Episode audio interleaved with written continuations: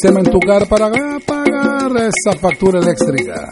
Radio Solar, aquí en Radio Paz. Mm, escucha Radio Solar. Mire, tenemos sistemas desde 3.600 dólares. El sistema de 3.600 dólares instalado te prende nevera, luces, abanico y televisor de 6 de la mañana a 12 de la medianoche. No cobramos IBU y es instalado. El sistema de 5.200 dólares te prende toda la casa, nevera, luces, abanico, televisor y lavadora 24 horas. Por 5.200 dólares sin IBU instalado por un ingeniero. El sistema de 8.500 dólares te prende toda la casa y un airecito inverter de 12.000. No hay IBU, ¿ok? Instalado por un ingeniero. El sistema de 10.800 dólares te prende toda la casa 24 horas y dos aires de 12.000. No hay IBU, instalado por un ingeniero. El sistema de 13.900 dólares te prende toda la casa y dos aires de 18.000. Comunícate con Luis Enrique al 787-536-7938. Recuerden que cuando usted llama, usted va a decir el día que lo podemos visitar y orientarlo para ver cuál es el sistema que mejor se acomoda al presupuesto que usted tiene. Así que comunícate con Luis Enrique al 787-536-7938. Willy, póngale dos anuncios para seguir aquí en de Radio Solar de Sol Store. Cómprame un sistema solar y escúchame aquí en Radio Paz. Todos los viernes a las 4 y 30 de la tarde. Te espero para que me cuentes tus inquietudes acerca de placas solares con baterías. Comunícate conmigo. Soy Luis Enrique al 787-536-7938 de Solar Store. Cómprame un sistema solar. Cómprame un sistema solar y escúchame aquí en Radio Paz. Todos los viernes a las 4 y 30 de la tarde. Te espero para que me cuentes tus inquietudes acerca de placas solares con baterías. Comunícate conmigo. Soy Luis Enrique al 787-536-7938 de Solar Store. Cómprame un sistema solar.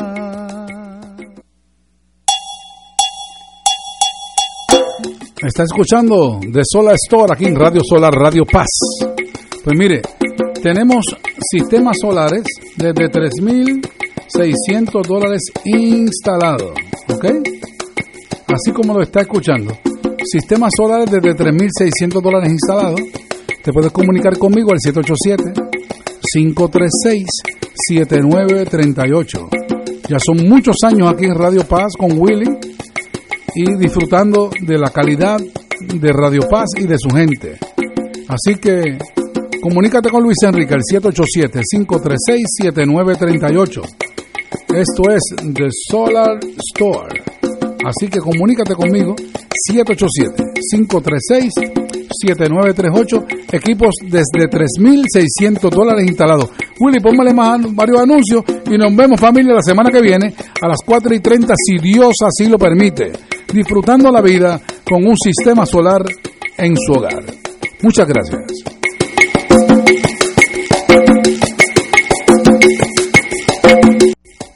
Cómprame un sistema solar y escúchame aquí en Radio Paz. Todos los viernes a las 4 y 30 de la tarde. Te espero para que me cuentes tus inquietudes acerca de placas solares con baterías.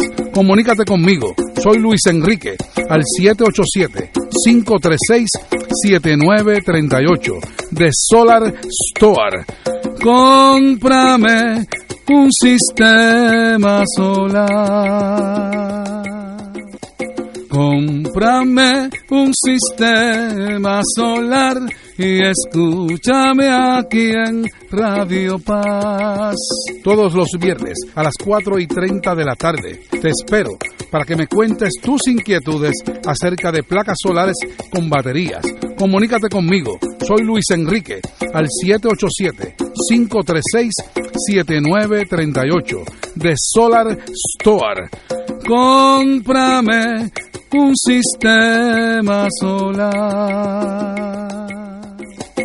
Cómprame un sistema solar y escúchame aquí en Radio Paz. Todos los viernes a las 4 y 30 de la tarde. Te espero para que me cuentes tus inquietudes acerca de placas solares con baterías. Comunícate conmigo. Soy Luis Enrique al 787-536-7938 de Solar Store. Cómprame un sistema solar. Las manifestaciones vertidas en el pasado programa no son necesariamente de la responsabilidad de Radio Paz ni de sus auspiciadores. Lo próximo, Fuego Cruzado. En Radio Paz 810 AM agradecemos las contribuciones de nuestros oyentes recibidas a través de ATH Móvil durante esta larga cuarentena, que nos ha permitido mantenernos en el aire a pesar de la difícil situación económica que nos ha golpeado duramente. Permanecemos a flote, pero cada vez es más cuesta arriba la misión de seguir operando este ministerio radial al servicio de nuestros hermanos en la fe y nuestra iglesia. Ahora más que nunca necesitamos de tu solidaridad. Entrando a la aplicación ATH móvil de la siguiente manera. Paso número 1, marca Pay Business. Paso 2, busca Radio Paz 810. Número 3, escribe la cantidad del donativo. Y número 4, presiona enviar. Muchas gracias por tu ayuda y mil bendiciones ahora y siempre. Aquí la llama se enciende cada tarde a las 5 porque escuchas Radio Paz 810 AM, WKBM San Juan y retransmite en diferido WOROFM Corozal San Juan, la Casa de Fuego Cruzado, el programa de más credibilidad en la radio puertorriqueña. Esta emisora y sus anunciantes no se solidarizan necesariamente con las expresiones que escucharán en el siguiente programa. Son las 5 de la tarde, hora de escuchar Fuego Cruzado, el programa de más credibilidad en la radio puertorriqueña, en las voces de Ignacio Rivera y sus panelistas invitados con su discusión política dinámica e incisiva de los acontecimientos más importantes del momento. Fuego Cruzado comienza ahora. Amigos y amigas, muy buenas. Hoy es Friday. Qué bueno que es viernes. Thanks God it's Friday. Eh, estamos aquí, como siempre, compañero. Eh, el día de los presidentes voy a poner esta. Oye, sí, dos presidentes del Colegio de Abogados. Edgardo, muy buenas. Buenas tardes, saludos a, Alejandro, saludos a Yello, saludos a Ignacio, saludos a todos los que nos están escuchando. Y don Alejandro, muy buenas. Pues saludo para ti, Ignacio, para Edgardo, para Yello y para el componente más importante del programa, que es el público que lo escucha. Yello, ahorita vamos contigo. Tenemos como hora y media del Partido Popular, pero contigo. el doctor Cabanilla, muy buenas tardes. ¿Cómo va usted? Pues no tan bien para hacer un viernes, pues aquí estoy triste porque acaba de morir hace par de días, que fue mi jefe en Houston que fue el responsable de, mi carrera científica, un individuo que fue un premio Nobel sin que se lo dieran. Wow. Porque eso ocurre mucho y el individuo era bastante controversial. Fue el padre de la quimioterapia moderna. Ah, me diga. Realmente una figura, eh, un gigante. Fue el que inventó la, la quimioterapia combinación y además este fue el primero en curar la leucemia semiaguda. ¡Wow! ¿Y cómo, cómo presentó los principios de, la quimioterapia? ¿Cuál, era su nombre? Emil J. Freireich. Cartwright. No, no, Freireich. Ah, Freireich. lo único que tenía malo era, era republicano.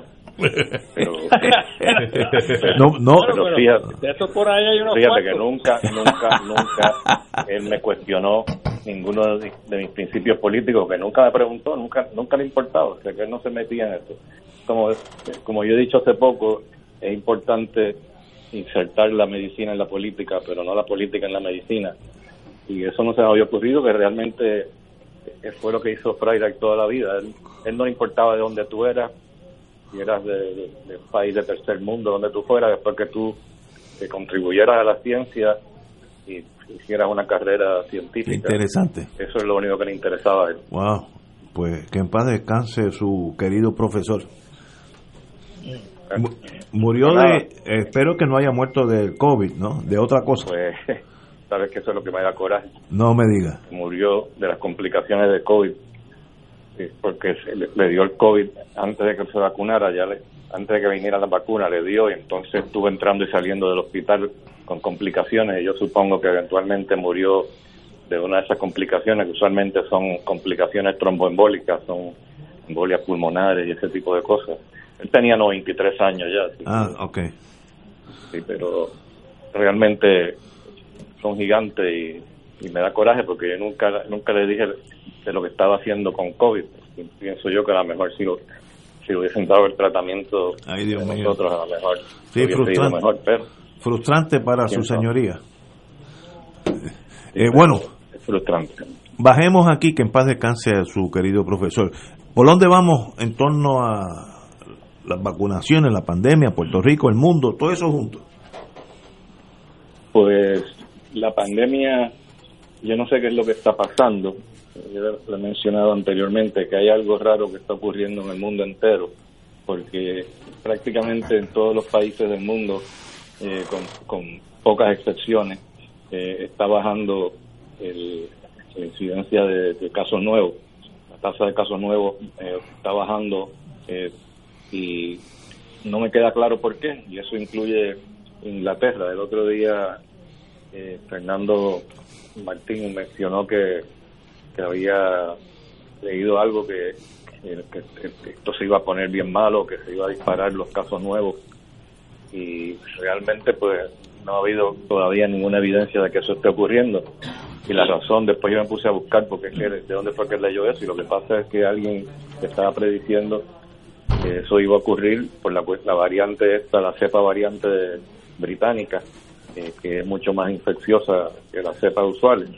Eh, sin embargo, si uno mira las estadísticas de Inglaterra, está bajando continuamente, está bajando la, incidencia, así que yo no entiendo, no entiendo eso, cómo es que esa cepa eh, que es tan contagiosa y en vez de estar subiendo la incidencia lo que está haciendo es bajando, o sea que es algo completamente paradójico. A lo mejor todavía no se ha propagado suficiente en Inglaterra, pero allí fue donde empezó, así que ahí es donde uno esperaría ver este, la primera evidencia. Interesante, se está propagando por, por todo el país. vamos a darle más tiempo, espero que, que, no sea así, que, siga bajando la, la, incidencia, que es lo que está ocurriendo hasta ahora, porque eso incluye a Puerto Rico también, donde la, curva eh, va vertiginosamente hacia abajo. No sé en qué momento eh, va a parar de bajar según lo que dijo Fauci hace un tiempo atrás, con explicación para esto, es que después de todos los picos viene un valle y él piensa que estamos en un valle, pero ese valle como que se está profundizando cada vez más. Qué bueno, qué bueno saberlo. No, veo no veo el fin de, ese valle. Yo espero que siga bajando y porque está ocurriendo, no sé, no, no es la vacuna, porque la vacuna todavía no se ha vacunado suficiente gente como para eso. Eh, de hecho, me está curioso que en Israel, donde se ha vacunado eh, ya una gran porción, una gran parte de la, población. De hecho, las últimas estadísticas indican que 57.5% eh, de los israelitas se han vacunado. Sin embargo, ahí está subiendo la incidencia en Israel. Supuestamente está bajando, según, según ellos, eh, pero según las estadísticas que yo vi, no, no es el caso, está, está subiendo un poco, así que eso, también es, es contradictorio, ¿no? Uno no entiende porque uno piensa que después que llega a más del 50%, no es que se vaya a ir la pandemia, pero que empezaría como a haber un, un impacto en, la disminución del número de casos, pero no, está ocurriendo eso. Eh, en, torno, ajá, en torno a las vacunas en Puerto Rico, ¿por dónde vamos? Eh, pues eh, hemos vacunado ya 8.7% de la población, equivalente eh, a 278 mil eh, personas vacunadas. Wow. Eh, estamos por detrás de Estados Unidos, estamos como cayendo ba- bastante por detrás. Yo no sé si es que no nos están mandando tantas vacunas como las que están enviando a los estados, eh, porque en Estados Unidos han vacunado 10.6% de la población, y como dije nosotros solamente 8.7%, pero todavía tenemos la sexta posición en el mundo en cuanto a la tasa de vacunación. Wow. No está tan mal, pero podría estar mejor. Yo espero que nos, que nos manden más vacunas pronto. Pero el, el problema de que nos manden vacunas eh, sigue en pie. No, no, eso no, no se ha podido corregir. Bueno, eh, no, todavía, hasta donde yo entiendo, todavía no, no ha aumentado el, el volumen. Eh, se supone que pronto nos lleguen más vacunas se supone también que ya estén vacunando en, en Walgreens. Y de hecho, eh, Biden eh, decidió que le iba a mandar vacunas eh, no solamente a Walgreens y CVS, sino también a las farmacias de la comunidad. Eh, así que en las próximas semanas supuestamente eh, va a entrar en acción las farmacias. Pero me dicen que Walgreens ya está vacunando. Eh, yo me sorprendí el otro día que alguien me dijo que se había vacunado en Walgreens. No sé Sí, sí, sí. cómo es que se hace cita. No tengo tengo un- o dos amigos que ya se vacunaron en Walgreens. No no sé en dónde específico, pero fue en, en Walgreens. La, Ten- espo- la esposa mía se vacunó. ah, la esposa aquí de Alejandro también en Walgreens. Así que ya, ya está funcionando Walgreens. ¿Y cómo es que la gente hace cita para vacunarse? No, no he escuchado nada. Pues, en el caso de ella, doctor, eh, fue como algo de suerte, porque ella llamó tarde en la noche y parece que tarde en la noche se procesó de alguna manera eh, más acelerada la situación. En menos de una semana le dieron el turno, se puso la vacuna y ya está para ponerse la segunda vacuna la, la semana que viene. Wow. ¿Cuá- Curioso, ¿no? Que no se le ha dado mucha publicidad. ¿eh? por- tal vez por eso es que esté funcionando, porque si llegan a, a- pregunta, Sin, sin embargo, en el caso mío, yo me he registrado como en cinco o seis lugares para poder vacunarme y de ningún sitio me, me avisan. eso es por el carpeteo. Si te portaras bien, Oye, Alejandro, ¿tú tienes más de 65? Yo cumplo eh, dentro de más o menos 10 días 68. Ah, bueno, porque, porque mira, mi, mi hermana fue a vacunarse hoy al Pedrín Zorrilla, llegó temprano, pero entró en el carro y se pudo vacunar sin ningún problema. Te lo digo por si acaso quieres tratar eso. este, Que, que está dispuesto a estar allí a la madrugada, porque yo paso todos los días por allí, como eso de las cinco y media, seis, cuarto, seis- cinco, cinco y media, seis menos cuarto, en dirección al trabajo, y hay una fila interminable. Yo, Wow. yo, yo soy socio de yo soy socio del auxilio mutuo desde los 13 años. Entonces yo pensé, acá uno imaginándose cosas, ¿no? Que una vez yo caiga en, Ah, en el grupo, pues quizás dando, como están pidiendo el número de socios, si uno es socio, pues identifiquen por el número como uno de los socios viejos. Yo tengo ahí ya más de, qué sé yo, más de 50 años como socio, pero, pero no le he pegado. Pero ¿sabe qué? Eso, la intención original del auxilio era darle prioridad a los socios. Pero cuando el Departamento de Salud se enteró, le dijeron que no, que no podían discriminar a favor de los socios. Doctor, tengo Eso. una, una pregunta que me envían unas amigas, dicen las doñitas sobre 75, eso es un grupo grande, no, no sé quiénes son, pero me lo mandaron. Eh, dice, ayer nos pusieron la segunda dosis de la vacuna contra el COVID. Tenemos que hacernos mamografía o sonomamografía de seguimiento, pero nos han dicho que esperemos de 6 a 8 semanas porque la vacuna puede producirnos inflación y en la mamografía podría aparecer módulos inflamados. Pre- se lo- esa es la pregunta. Es cierto, Es cierto. eso es, eso es correcto. Muy bien, muy bien. porque lo que está inyectándole a uno pues es un eh, realmente eh, RNA mensajero que entonces produce la proteína S y eso funciona como un antígeno, lo que quiere decir es que el cuerpo lo identifica con un objeto extraño, entonces reacciona con inflamación y esa inflamación pues puede incluir lo que llamamos adenopatía, que son ganglios linfáticos agrandados, que no son malignos, simplemente inflamados. Entonces se puede ver de una mamografía, como incluye la axila, pues puede verse en la axila que hay muchos ganglios linfáticos, se puede ver eh, uno o dos que estén grandes y entonces pues habría que darle seguimiento después. Así. A veces pues se piensa que puede ser linfoma y terminan haciéndole biopsia, así que es mejor esperar. Esperar. Eh, eh, Así que el que le dio el consejo sabe lo que está haciendo. Parece que sí. Muy bien. Muy la bien. mama como tal no debía dar nada, en, en el Eh. seno como tal, pero cerca de, de la axila y cerca del seno pues se pueden inflamar los ganglios linfáticos. Muy bien. Eh, pues, doctor, como siempre, este, Una preguntita. ¿cu- cuán- el auxilio hoy en día, ¿cuánto está vacunando diariamente, promedio?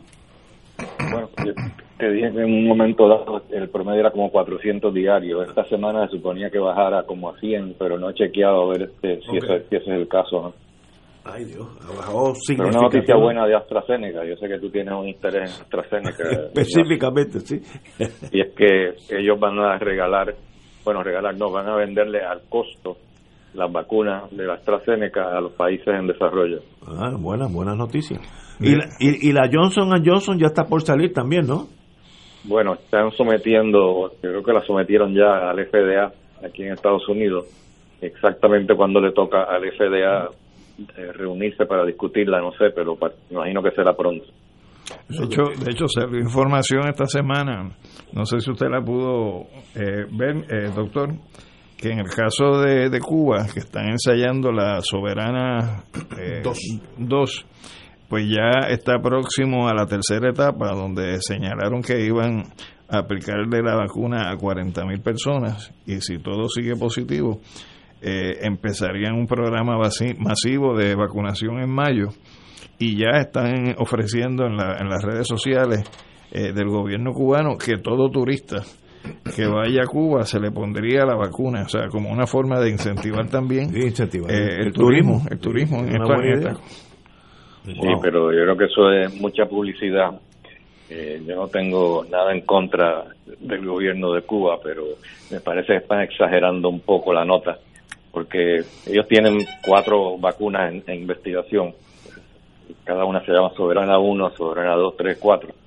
La Soberana 1 fue un desastre, no funcionó para nada. Entonces ahora están empezando a investigar la Soberana 2 en, en la población. O sea, que están empezando a hacer el ensayo clínico. Ya están hablando de que 400 mil dosis que van a venderle al mundo. y que- yo creo que se le está yendo un poquito la mano. Bueno, eh, y, y la, la, ti- ¿tiene algún conocimiento de la Sputnik y de la China, que no sé ni el nombre? Sí, la Sputnik supuestamente, según los, el artículo que publicaron los rusos en la revista británica que se llama The Lancet, que es una revista muy prestigiosa, tiene como un 90% de eficacia. Está bueno. Está ahí cerquitita de, de- de la Moderna y Pfizer, según los datos que publicaron ellos. De hecho, en Russia Today, que es un medio que, que viene de Rusia, ¿no? Eh, apareció el día 4 una noticia de que un virólogo australiano de nombre Peter Doherty, que ganó premio Nobel en Fisiología y Medicina en el año 96, eh, hizo unas expresiones muy positivas sobre esta vacuna rusa y en la noticia se señala que el nivel de eficacia es de más de un 91%, no causa efectos secundarios graves, dice, y es adecuado para todos los grupos de edad. Eso apareció hace dos días en, en ese medio ruso. Sí. Sí, eso es correcto. Eso es lo que dice en la, en la publicación de ellos en Lancet. Eh, ¿Usted espera esta semana que lleguen más vacunas o eso nadie sabe? Bueno, yo la semana que viene te digo, porque todos los días oigo Algo una diferente. versión diferente. Muy bien, pues el viernes nos hablamos, doctor. Espero que Una tenga pregunta, buena- una pregunta. buenas noticias. Eh, Yello quiere hablar con usted. Una, una Sí. pregunta, doctor. Eh, salió en las noticias que el licenciado Romero, que ocupa la alcaldía de San Juan, eh, dio positivo el COVID, pero él se había vacunado el día 19, eh, si no me equivoco, 19 de enero. Y le hicieron, no le hicieron la la- no le hicieron la de la nariz, le hicieron creo que la de sangre. Y después se tuvo que hacer la de nariz. Pero ¿cómo, qué es lo que tiene uno en, entonces en el, en el cuerpo?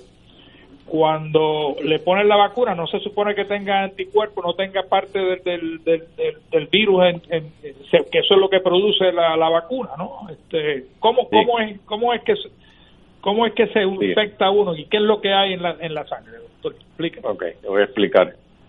Y parte de lo que te voy a decir va a salir publicado este domingo en, en mi próxima columna. Eh, hay varias pruebas de sangre.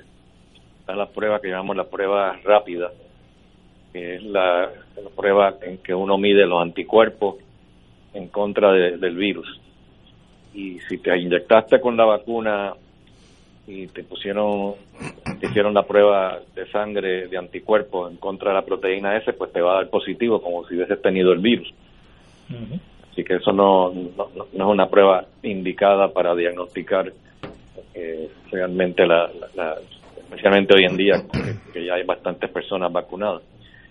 Pero la otra prueba de sangre que, yo imagino que fue la que le hicieron a él es la de antígeno que no es la de anticuerpos, sino que es eh, una prueba que detecta eh, una proteína del virus eh, en la nariz, la nasofaringe.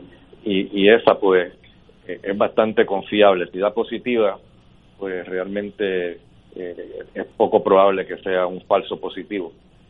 Pero la, lo que sigue siendo el estándar de oro, lo que los americanos llaman el gold standard, es la prueba molecular de PCR, que es la que imagino que le están haciendo ahora para, para confirmar la prueba positiva de antígeno. Pero él parece ser un caso, si es positivo y es correcto que es positivo, parece ser un caso asintomático. Porque él se lo hicieron, este, creo que para, para poder viajar, creo que fue que le requirieron la prueba esta, entonces dio positivo.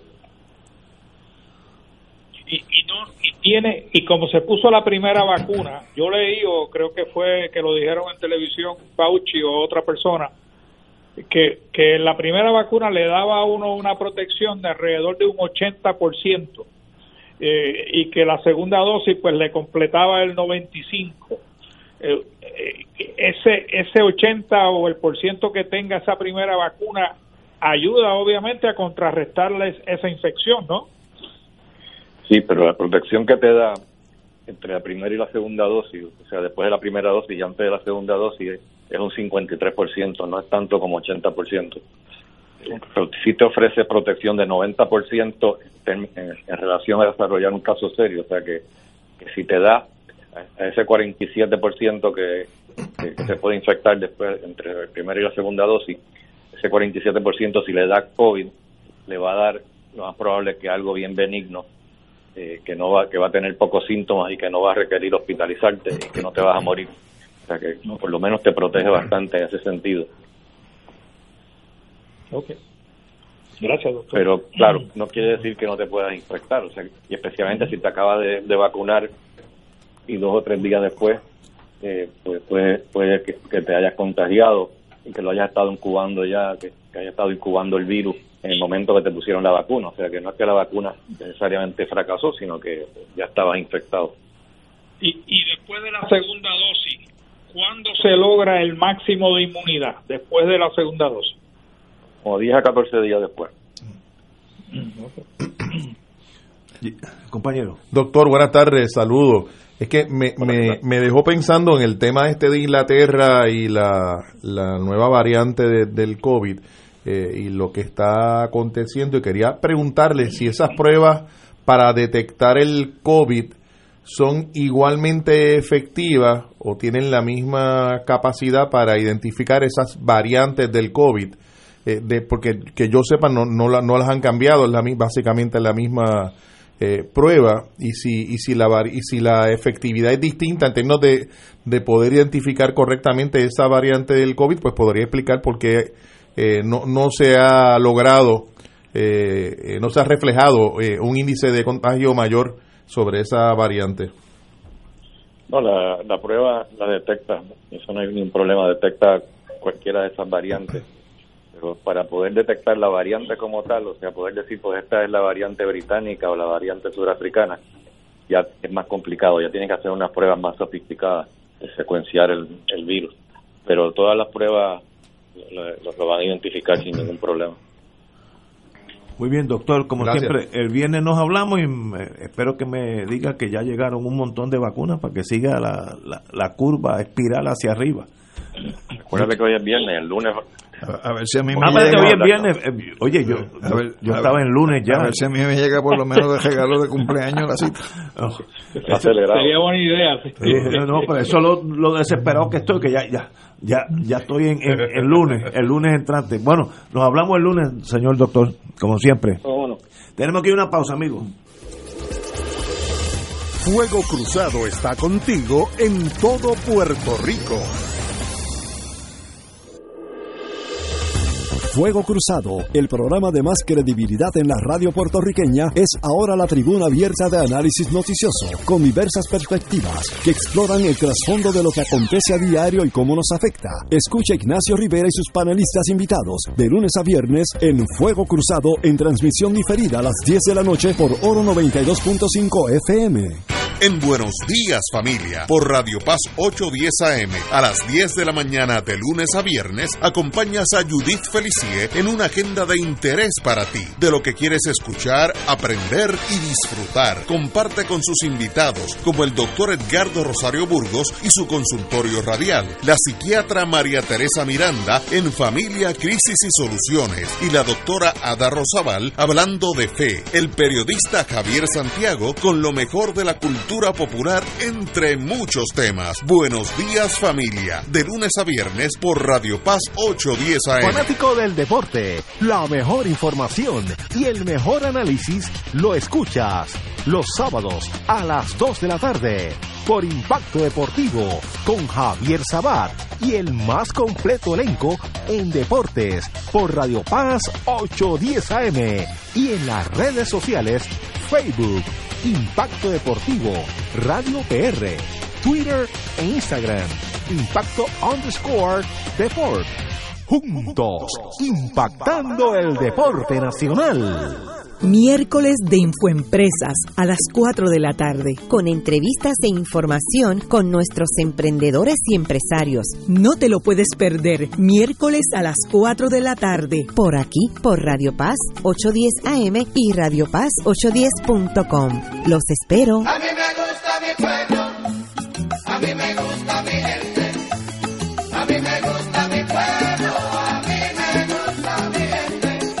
En Oro 92.5 FM, Radio Paz 810 y el Canal 13 estamos trabajando a tono con la emergencia que en estos momentos está viviendo Puerto Rico. Estamos ofreciendo nuestros servicios al máximo con el personal disponible según nos permitan las circunstancias. Si tiene un mensaje para ofrecer a sus asociados, clientes o personal, solo tiene que llamar al 787-349-7949, 787-552-0825 y nuestros empleados le al personal de ventas para atender su necesidad. A nuestros clientes estén en comunicación con su ejecutivo o ejecutiva de ventas que continúan ofreciendo sus servicios como de costumbre. Recuerden los teléfonos 787-349-7949 y 787-552-0825.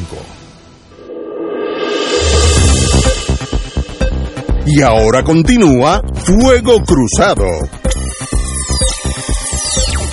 Regresamos amigos y amigas. Ayer surgió de esas conversaciones que surgen espontáneas. Eh, teníamos aquí al distinguido y hermano mío, eh, el senador Nadal Condé. Eh, almuerzo con él por lo menos de dos a tres veces en semana y somos amigos hace muchos años, en la buena y en la mala. Eh, y surgió el tema del Partido Popular. Estuvimos analizando las diferencias de- que han surgido en el, en el partido, la derecha, la izquierda, el centro, eh, el hecho de que ganó más la legis- las legislaturas y eh, también la mayoría de los alcaldes, pero a la misma vez parece que está como en una caída libre. Eh, y entonces tuvimos varias vertientes y en eso recibí una, un texto de- del compañero Ortiz Daliot, Yello, eh, que quería ah, abundar a este tema y como hoy está aquí con nosotros, vamos sin prisa a oír la versión de don José Ortiz Daliot en torno a su Partido Popular. Bueno, mira, antes que antes de entrar en, en lo del Partido Popular, quiero saludar a, a dos compañeros que nos están escuchando, uno del área oeste, que es Luis Rivera, y Shalom, que está en Florida, en Tampa, si no me equivoco, y nos escuchan todos los viernes. Shalom, que- shalom es una palabra judía, quiere decir saludo o en paz. Sí, pero ese es, el nombre de ella, ¿no? Ay, qué lindo. Pues, pues, Sí. pues bienvenida. Shalom. Y Luis, que está en Cabo Rojo. Don Luis también. Es que por allí. Eh, Obviamente el- la discusión del Partido Popular eh, surge como resultado de la llamada renuncia de Charlie, que no es una renuncia en realidad, porque su término de presidente expiró una vez eh, perdió las elecciones eh, gubernamentales de, al gobernador. Y la renuncia en realidad que la Junta de Gobierno iba a entretener en el día de ayer era la renuncia del presidente en propiedad que retornaba a la persona de Aníbal José Torres. Así que ese era el que en realidad iba a renunciar en el día de ayer. Claro, surge esta dinámica de la presidencia porque Charlie en su entrevista de salida, creo yo, le endosa a la, a la alcaldesa de Morovi, Carmen Maldonado, para presidir el partido y después se da lo que ya todos sabemos, las expresiones de la, de la alcaldesa eh, denunciando a los líderes de la cúpula del Partido Popular y que ella no va a correr y porque están empujando a José Luis Dalmao. Y esta mañana surge otro posible candidato, que es el alcalde de Calle, Rolando Ortiz. Pero en la coyuntura de que ustedes discutían ayer en torno a la presidencia, surge obviamente el asunto que para mí es fundamental, porque hemos visto en las elecciones del 2020 y hemos visto que hay que los dos partidos principales han ido perdiendo eh, participación electoral y el pueblo se ve en la necesidad de organizarse en otros partidos para atender lo que ellos entienden son unas necesidades que tiene el pueblo de Puerto Rico y surge movimiento Victoria Ciudadana y surge Proyecto Dignidad y vemos una alza en la participación significativa en el voto independentista por el candidato del PIB, el licenciado Almán. O sea, y eso pues uno ve, uno ve los síntomas y el Partido Popular yo no sé si lo ve, pero debe de verlo pronto, porque yo creo que el próximo presidente y será posiblemente será el senador Dalmao o podría ser el alcalde de, de, o si surge algún otro candidato, porque las candidaturas, el acuerdo que tomaron anoche es que se abran las se abran las candidaturas a la presidencia el 8 de el 8 de febrero y creo que cierran 10 días después. Y habrá una elección eh, según el reglamento por el Consejo General del partido que son alrededor de unas 600 personas de las cuales yo soy miembro por ser ex legislador Así que es el Consejo el que elegirá si hay más de un candidato para presidir. Y, y, y, y se, y se abre la discusión de, de cuál es la tarea de este próximo presidente. Y, y ustedes ayer hablaban de que una de las cosas que se tienen que atender, y yo creo que para mí es fundamental, es la definición ideológica del partido, porque el presidente tiene la, la responsabilidad de administrar el partido, tiene la responsabilidad de levantar fondos para, eh, enriquecer su finanza, tiene la, la, de, la, la, tarea de dirigir la reorganización electoral para el próximo elección en el 2024, pero este presidente en particular, independientemente si es candidato a gobernador al 24 o no, porque se dice que solamente va a llenar el término de Aníbal José Torres que iba hasta el 22, Así que independientemente de esas otras tareas que mencioné, para mí es fundamental como popular que se atienda el asunto del estatus político de Puerto Rico. Eh, porque si vemos la corriente de lo que está pasando en el mundo y en Estados Unidos y Puerto Rico y el proyecto de Nidia Velázquez y de Alejandra Alexandra Ocasio Cortés, pues esos desarrollos yo creo que obligan al Partido Popular que ha dicho que endosa la Asamblea Constitucional de Estatus o la Asamblea de Estatus, como le dicen Nidia y, y Alexandra en su proyecto, que yo creo que es más correcto decirlo así, Asamblea de Estatus. Bueno, la Asamblea de Estatus, ¿para qué es la Asamblea de Estatus? Bueno, la Asamblea de Estatus es para discutir las opciones descolonizadoras que tiene Puerto Rico para, para endosar una de esas opciones. Y según las resoluciones de las Naciones Unidas y el a ver cómo se llama este proyecto eh, se llama el, el acuerdo internacional de, de derechos políticos y civiles y políticos. de derechos civiles y políticos. Correcto Eso, eso, eh, eso, esa resolución, la 1514, eh, la 1541, que hay que quizás leerlas en conjunto, la 14 obviamente establece el derecho a la libre determinación de los pueblos y la, y la 41 te da unos principios eh, donde delinean y definen lo, las, las tres opciones, las tres opciones que las Naciones Unidas han determinado que son eh, descolonizadoras. Eh, una de ellas siendo el Estado independiente y soberano, otra, eh, la libre asociación con un Estado independiente, o tercero, la integración a un Estado independiente, que aunque la estadidad no, no necesariamente cabe en esa integración, pero se ha dicho que en el caso de Puerto Rico la integración es la estadidad. Y están las otras dos opciones. Las otras dos, las de esas tres opciones, hay tres, hay dos que ya están o que tienen dueños en términos de partidos políticos. Uno es el PIB, el otro es el, el PNP, que tiene la estabilidad, y el movimiento ciudadano, el movimiento de Victoria Ciudadana, que trata de aunar los tres movimientos sin definir o, o endosar uno en particular, y Proyecto Dignidad, que yo no sé en realidad porque ellos creo que no, no defienden ningún estatus en particular. Así las cosas, el Partido Popular tiene que aceptar y este próximo presidente, a mi juicio, tiene que encaminar un procedimiento serio, corto, pero serio.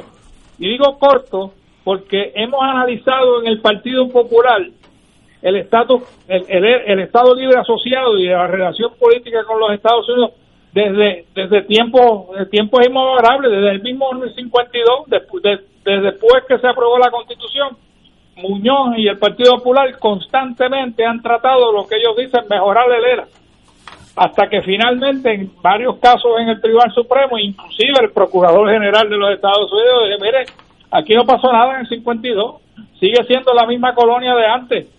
Eh, y el Partido Popular, ante esa realidad que algunos no la quieren aceptar, y tengo que decir que el compañero y amigo Nadal es uno de los que no la acepta, porque él entiende que el, que el Estado, Estado Libre Asociado como está, eh, eh, no es colonial, pero eso va en contra de las corrientes que estamos dándose, que se están dando en Puerto Rico y en Estados Unidos y en el mundo. Así que el Partido Popular tiene que, que hacer una reflexión profunda de cómo va a atender el asunto del estatus de, eh, para entrar en esta asamblea constitucional de estatus que ellos mismos han endosado y que Tatito Hernández en la Cámara de Representantes radicó o va a radicar un proyecto para convocar una asamblea constitucional. Eh, de hecho, ese fue el compromiso que hizo con el Colegio de Abogados, como, como explicó aquí Alejandro hace unas semanas atrás. Y es el proyecto número 4, el P de la C4. Pues ya está, ya está radicado. Así que, ¿qué es lo que va a llevar el Partido Popular a esa asamblea de estatus? Y entonces el proyecto de Nidia y el proyecto de Alexandria reconocen, uno, que la obligación legal que tiene Estados Unidos para reconocer el derecho a la libre determinación de los puertorriqueños, reconoce la autoridad inherente del pueblo de Puerto Rico a convocar una asamblea de estatus para atender el asunto de su definición política y dice que esa asamblea, según Estados Unidos, continuará en vigor hasta que se ratifique por Estados Unidos la opción presentada por la asamblea al, al, pueblo, al Congreso de los Estados Unidos, que luego volverá acá para un referéndum final de aprobación por el pueblo de Puerto Rico. Así que la, la, la, la cuestión está corriendo bastante rápido y el, Partido Popular tiene, tiene, porque si no va a continuar perdiendo adeptos. Ya se han ido un sinnúmero de populares, digo, ya se fue uno, el, el que más votos sacó en la Cámara de Representantes en las elecciones del 2016 se fue, que es el amigo Natal, que por, por, por poco gana la alcaldía y quizás ganó la alcaldía de San Juan. Y personas como yo, que en el plebiscito del 2012 decidiendo usar el Estado Libre Asociado Soberano, que era en esencia la definición de la 1441 de la libre asociación, que sacó un por ciento mucho más abultado de lo que nosotros creíamos que iba a sacar. Así que, así que así las cosas, eso fue bajo la alianza de libre, la libre asociación ALAS, a la cual pertenezco. Así que el Partido Popular no tiene otra alternativa que atender esta situación. Y ayer se mencionaban una, algunas de las cositas que mencionaban, ustedes le preguntaron al compañero Natal y salió a relucir el tema de la ciudadanía, que obviamente es un tema fundamental para muchos puertorriqueños que quieren mantener la ciudadanía americana. Eso en adición a, a la ciudadanía puertorriqueña.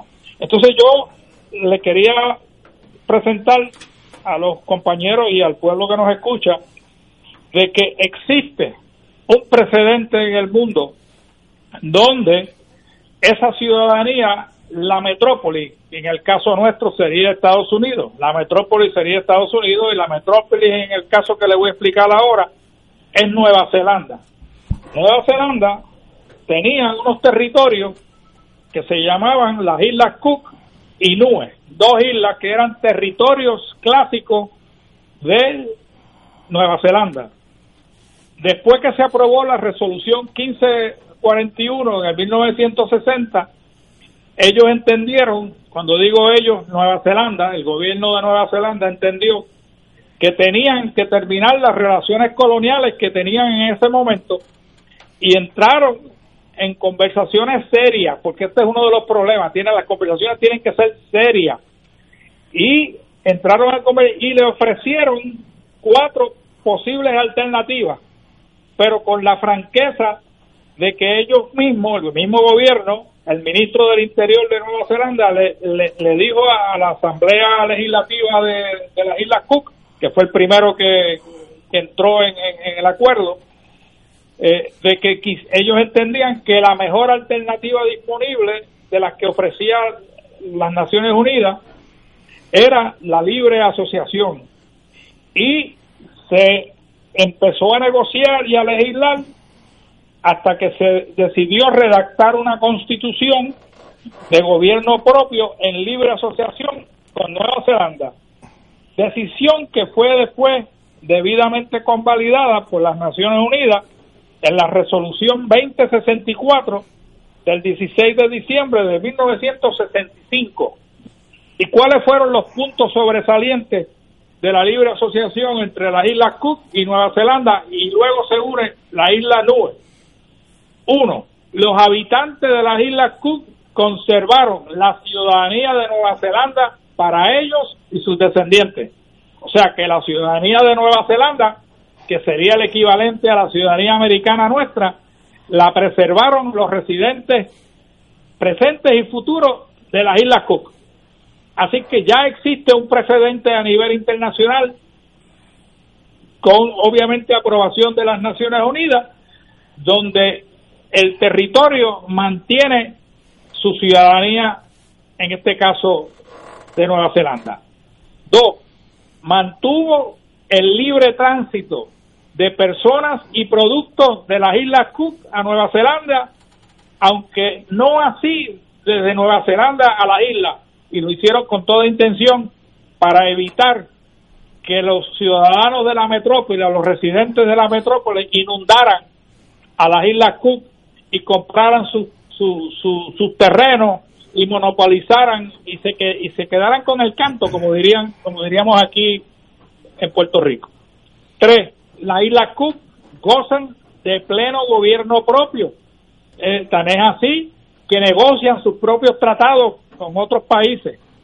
Las leyes de Nueva Zelanda solo le aplicarán a las Islas Cook por previa aprobación de la Asamblea Legislativa de las islas.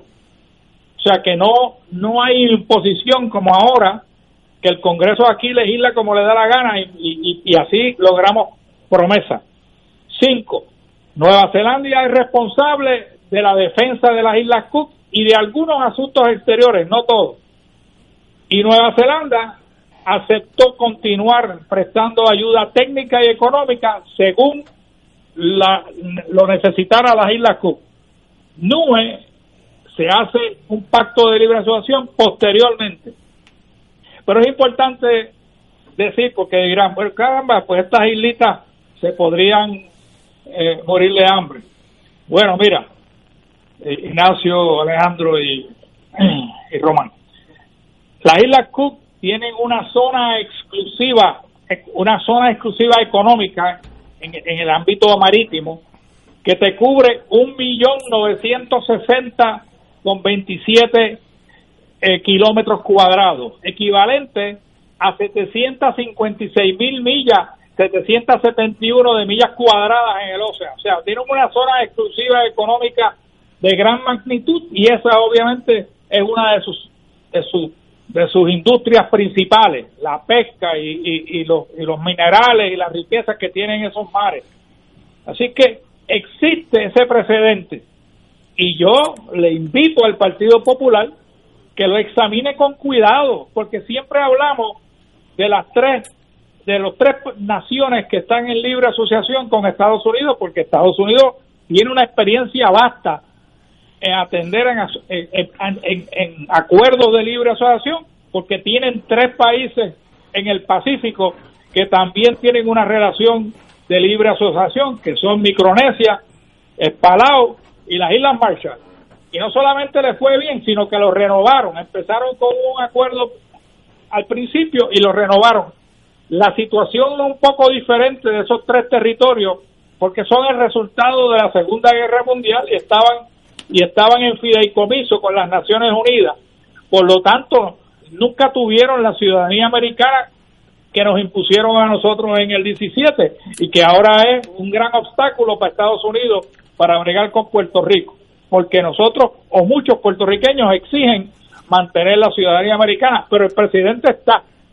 Así que es cuestión de voluntad y negociación política con los Estados Unidos de parte de los puertorriqueños, si esa es la opción que se decide en la Asamblea de Estatus, que es la que queremos explorar, que es la libre asociación, que es la única que no tiene un dueño absoluto, porque sí tiene obviamente eh, seguidores dentro del, de, del movimiento Victoria Ciudadana. El mismo compañero Natal es adepto de la libre asociación y en el Partido Popular Carmen Yulín Cruz es adepta de la libre asociación y quizás fue por eso que quizás le dieron de codo.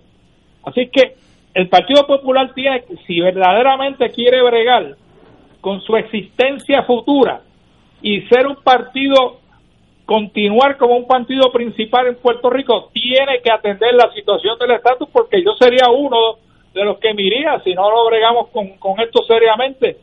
Yo fui el director ejecutivo de la Comisión de Estatus del 1998, cuando Willy Miranda Marín presidía esa comisión y Aníbal Acevedo Vilá era el presidente del partido, e hicimos un intento de definir hacia dónde nos dirigíamos, pero no prosperó.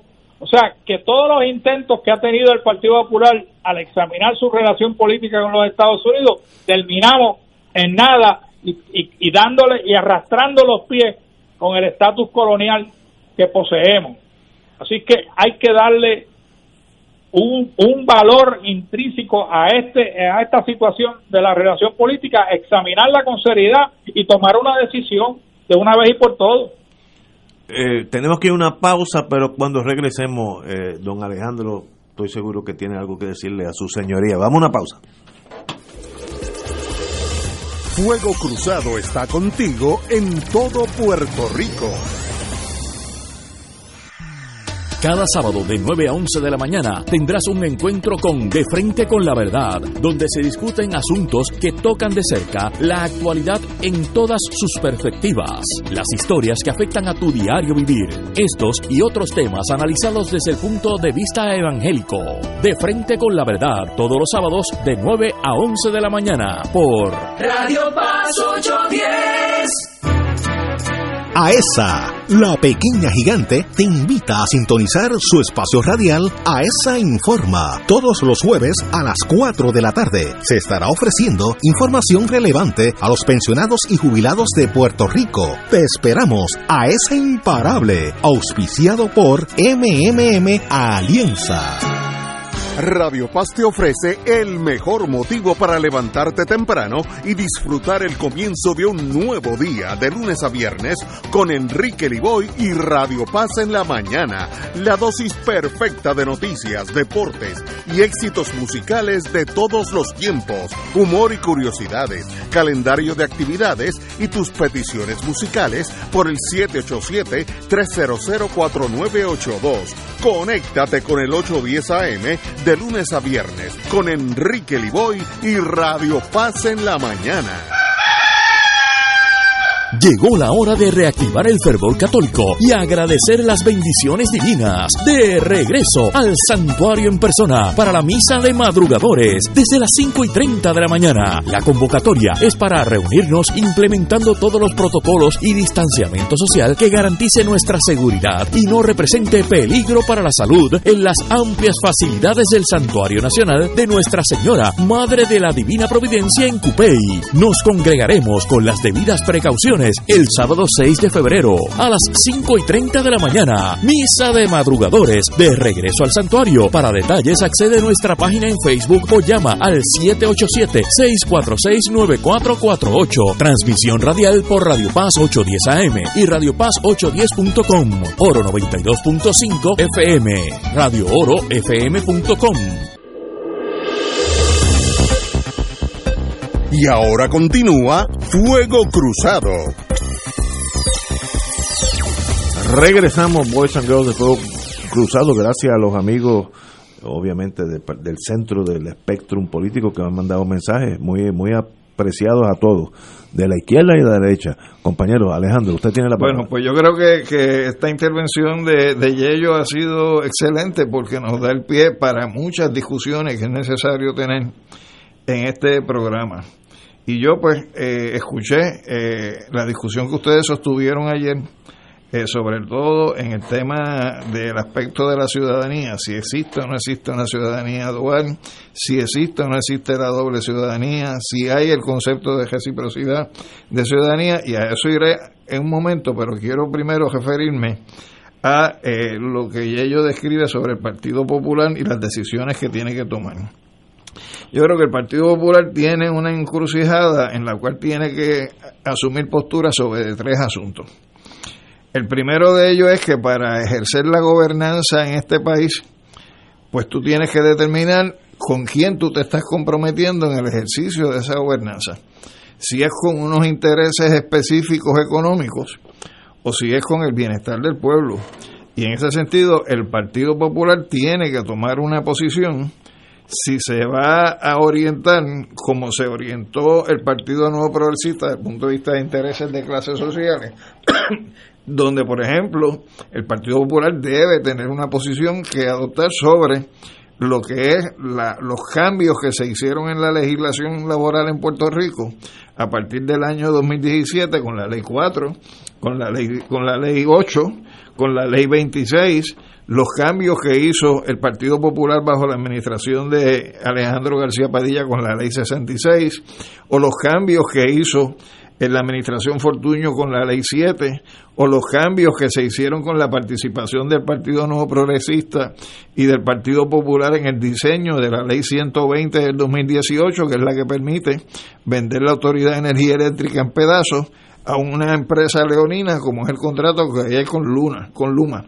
Por lo tanto, esa es la primera determinación que el Partido Popular tiene que tomar. ¿Con quién va a estar en este momento? Si con los que han degradado y reducido los intereses principales que tiene un pueblo, que es su patrimonio, o va a estar con los grandes intereses económicos en este país que debería ser con la primera, porque en su origen era un partido comprometido con esos intereses. Lo que pasa es que elevó anclas a partir de la década del 70, orientándose hacia una visión privatizadora y neoliberal. El segundo elemento que tiene que definir el Partido Popular es decidir cuál es el vehículo procesal para rediscutir o modificar las relaciones que hay entre Puerto Rico y los Estados Unidos si va a ser las consultas plebiscitarias no vinculantes, amañadas, donde cada partido en el gobierno trata de acomodar los topos en la fórmula que cada cual prefiere para ir y llevarnos a procesos engañosos donde se crea la impresión de que vamos a resolver el problema de las relaciones políticas y las relaciones políticas no se resuelven por esa vía. Por lo tanto, el vehículo procesal, el Partido Popular tiene que definirlo. Y la propuesta o la apuesta que debería asumir el Partido Popular en estos momentos es aquella que Willy Miranda Marín, el grupo donde estuvo Yello, llegó a plantear de la vía de la Asamblea Constitucional de Estatus, que es una vía procesal. Y además el Partido Popular tiene que tomar una decisión donde defina sustantivamente cuál es la propuesta que el Partido Popular le presenta al país de relaciones políticas futuras con los Estados Unidos. Si es un ELA mejorado pero territorial y colonial, o si es un ELA soberano basado en el principio de una libre asociación con los Estados Unidos. Porque el modelo que existe, el modelo ya no se sostiene en sus propios pies. Por lo tanto, son tres grandes decisiones que tiene que tomar el Partido Popular. Al Partido Popular, Ignacio y Edgardo, yo lo veo como, como uno le enseñaron en, quizás en, en, en español 11, cuando se hablaba de cómo se estructura una novela, que le decían a uno, no, tiene un punto de partida, hay un punto ascendente, hay un punto culminante, hay un punto descendente y hay un desenlace. Yo creo que el Partido Popular pasó del inicio, llegó a su pico como punto culminante y ha venido en una línea de descenso que el ángulo de descenso podría ser de 90 grados y es un colapso inmediato, pero podría ser un ángulo distinto donde según se prolonga la caída, así de largo es el tiempo que va a estar tomando. Y me parece que el Partido Popular, cuando tú lo miras en términos de las últimas dos o tres elecciones, de un partido que tenía 800 mil en un momento dado a una elección donde va con medio millón y de una elección donde estaba con medio millón a una de 300 y pico de mil, pues realmente tú ves un desgaste real de un partido que se ha reducido a una tercera parte en menos de 12 años. Por lo tanto, me parece que si el Partido Popular no quiere llegar al desenlace, siendo un partido que, le, que pierda todo tipo de pertinencia para este país, tiene que atender esos tres elementos que yo presenté inicialmente y establecer un, un, reenfoque de miras en cuanto a su desarrollo. Y eso mismo le pasa al PNP, porque de un partido que tenía un millón, te está terminando ahora también con trescientos y pico de mil. Por lo tanto, es una crisis de partidos históricos, una crisis institucional, donde el único partido histórico que en la última elección demuestra progreso, avance y superación es el Partido Independentista, cuando va con una propuesta distinta, renovada, más fresca a lo que fue su discurso tradicional, donde se vincula desde el punto de vista de lo que son las luchas sociales de todos los días, en la lucha contra la ceniza, en la lucha de las comunidades, en las luchas laborales, y eso le ha ido ganando un espacio adicional eh, que junto con el movimiento Victoria Ciudadana, que adopta la vía procesal de la Asamblea de Estatus, incorpora una propuesta reivindicativa desde el punto de vista social y económico y plantea la posibilidad de un tipo de gobernanza alterna basada en la transparencia y la buena administración, pues refleja un crecimiento como fuerza política en el país. Por lo tanto, me parece que dentro de ese escenario, si no se reinventan estos partidos, si no toman una ruta distinta, si no se atienden esos tres elementos de gobernanza, vía procesal para revisar las relaciones políticas con los Estados Unidos y definición clara sobre opciones no coloniales y no territoriales, me parece que el futuro no es para ello, el futuro es para fuerzas emergentes como las que vimos a partir de las elecciones pasadas. En lo que tiene que ver con lo que menciona Yello, eh, que tiene que ver más bien con la cuestión de la ciudadanía, el estatus, los aspectos sustantivos. Eh, yo creo que en el debate que hubo ayer aquí en Fuego Cruzado, hubo elementos que estuvieron ausentes, eh, Ignacio. Y entre los elementos que estuvieron ausentes es que, por ejemplo, se afirmaba por uno de los compañeros que no había una experiencia en el gobierno de los Estados Unidos para uno poder hablar de una doble ciudadanía, es decir, tener la puertorriqueña y tener la estadounidense. Y la realidad es que si tú examinas la constitución de los Estados Unidos sobre doble ciudadanía, ni te la firma, pero tampoco te la niega. Y dentro de ese país y dentro de lo que es su norma constitucional, no hay nada que diga que una persona que tenga otra ciudadanía no la puede tener a la misma vez que tenga la de Estados Unidos. O que teniendo la de Estados Unidos no pueda adoptar otra ciudadanía. Porque realmente eso no es así. El mito de que no se pueden tener dos ciudadanías es falso. Bueno, tan es así que, que bajo la ley Foraker, existiendo la constitución de los Estados Unidos, no había la ciudadanía estadounidense, pero la ley fuera que creó la ciudadanía puertorriqueña. Y nosotros estuvimos así por 17 años hasta que llegó la ley Jones. Por lo tanto, el modelo de tener una ciudadanía distinta a la estadounidense es un modelo que parte de nuestra propia experiencia histórica. Segundo, puede ser que haya dos ciudadanías, pero puede ser que no sea un problema de dos ciudadanías sino un asunto de reciprocidad de ciudadanía. Que si yo soy pues, estadounidense y viajo a Israel, como es la, realidad, como es hoy en día, pues en Israel yo ejerzo todas las prerrogativas y derechos que tiene un ciudadano israelita, porque ese ciudadano israelita cuando va a Estados Unidos tiene lo mismo. Por lo tanto, es un concepto de negociar la reciprocidad de la ciudadanía, donde permanece una ciudadanía y otra ciudadanía, no dos ciudadanías. Y el tercer elemento que tiene que tomarse en consideración, que no es ese, es el concepto del libre tránsito. Y como ya yo señaló en, en, los tratados de libre asociación en el Pacífico, estamos hablando de poblaciones que no son ciudadanos de los Estados Unidos, son nacionales de los Estados Unidos. Y como nacionales de los Estados Unidos pueden viajar a Estados Unidos, trabajar de la misma manera que los estadounidenses pueden viajar a esos territorios, trabajar y ejercer todas las prerrogativas porque es materia de tratados como parte de un proceso de la libre asociación que han convenido ambos países. Pues por lo tanto, el mito de que si nos quedamos sin ciudadanía se nos va el oxígeno, como decía Tato, es, ¿ah? es una realidad. O sea, podemos seguir viviendo, podemos seguir queriéndonos, podemos seguir reproduciéndonos con o sin la ciudadanía estadounidense. Sobre lo otro que es importante señalar es que ciertamente el precedente internacional que menciona Yello existe en términos de Nueva Zelanda con las Islas Cook y el que no se haya adoptado en los acuerdos que Estados Unidos negoció en el Pacífico no quiere decir que por eso no se puedan adoptar en términos de una negociación en la realidad nuestra como Puerto Rico, porque uno no tiene que cargar eh, con, con las consecuencias de que se hizo en un sitio para uno no plantearse hacer lo mismo en otro lugar. Entonces, en ese sentido, me parece que en los procesos de discusión que puedan darse son los elementos que van a estar barajándose en la mesa de la misma manera que hay que tener presente que aunque yo entiendo que son cosas distintas, la libre asociación y la independencia, para efecto del gobierno de los Estados Unidos, son lo mismo, es una independencia con dos modelos.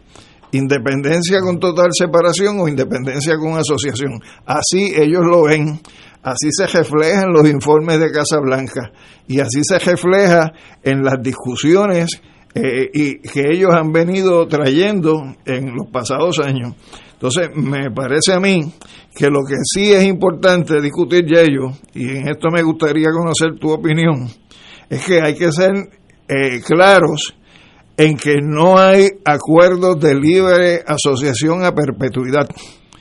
Todos son materia de negociación definidos en el tiempo, que como tú dices, se pueden renovar pero no son acuerdos infinitos, porque de la misma manera que yo me asocio, yo puedo salirme de la asociación, porque es una asociación que es soberana. Como el matrimonio. Y soberana quiere decir que yo estoy en la relación mientras yo quiera.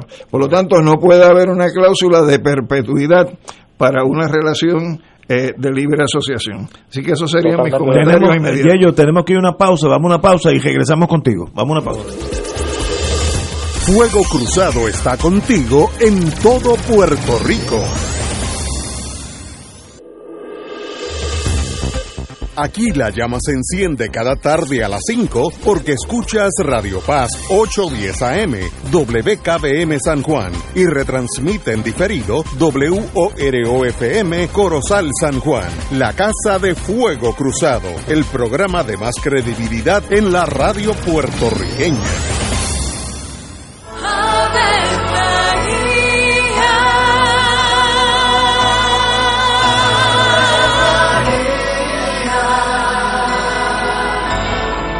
El ángel del Señor anunció a María. y ella concibió por obra del Espíritu Santo. Dios te salve María, llena eres de gracia, el Señor es contigo. Bendita tú eres entre todas las mujeres, y bendito es el fruto de tu vientre Jesús. Santa María, Madre de Dios, ruega por nosotros pecadores, ahora y en la hora de nuestra muerte. Amén. He aquí la esclava del Señor. Hágase en mí según tu palabra. Dios te salve María, llena eres de gracia, el Señor es contigo. Bendita tú eres entre todas las mujeres, y bendito es el fruto de tu vientre Jesús. Santa María, Madre de Dios, ruega por nosotros pecadores, ahora y en la hora de nuestra muerte. Amén. Y el Verbo se hizo carne. Y habitó entre nosotros. Dios te salve María, llena eres de gracia, el Señor es contigo. Bendita tú eres entre todas las mujeres, y bendito es el fruto de tu vientre Jesús. Santa María, Madre de Dios, ruega por nosotros pecadores, ahora y en la hora de nuestra muerte. Amén. Ruega por nosotros, Santa Madre de Dios. Para que seamos dignos de alcanzar las promesas de nuestro Señor Jesucristo. Oremos. Derrama, Señor, tu gracia sobre nosotros, que por el anuncio del ángel hemos conocido la encarnación de tu Hijo, para que lleguemos por su pasión y su cruz a la gloria de la resurrección, por Jesucristo nuestro Señor. Amén. Gloria al Padre, al Hijo y al Espíritu Santo. Como era en un principio, ahora y siempre, por los siglos de los siglos. Amén. En Oro 92.5 FM, Radio Paz 810 y el Canal 13 estamos trabajando a tono con la emergencia que en estos momentos está viviendo Puerto Rico. Estamos ofreciendo nuestros servicios al máximo con el personal disponible según nos permitan las circunstancias. Si tiene un mensaje para ofrecer a sus asociados, clientes o personal, solo tiene que llamar al 787-349-7949. 787-552-0825 y nuestros empleados le al personal de ventas para atender su necesidad. A nuestros clientes estén en comunicación con su ejecutivo o ejecutiva de ventas que continúan ofreciendo sus servicios como de costumbre. Recuerden los teléfonos 787-349-7949 y 787-552-0825. Y ahora continúa Fuego Cruzado.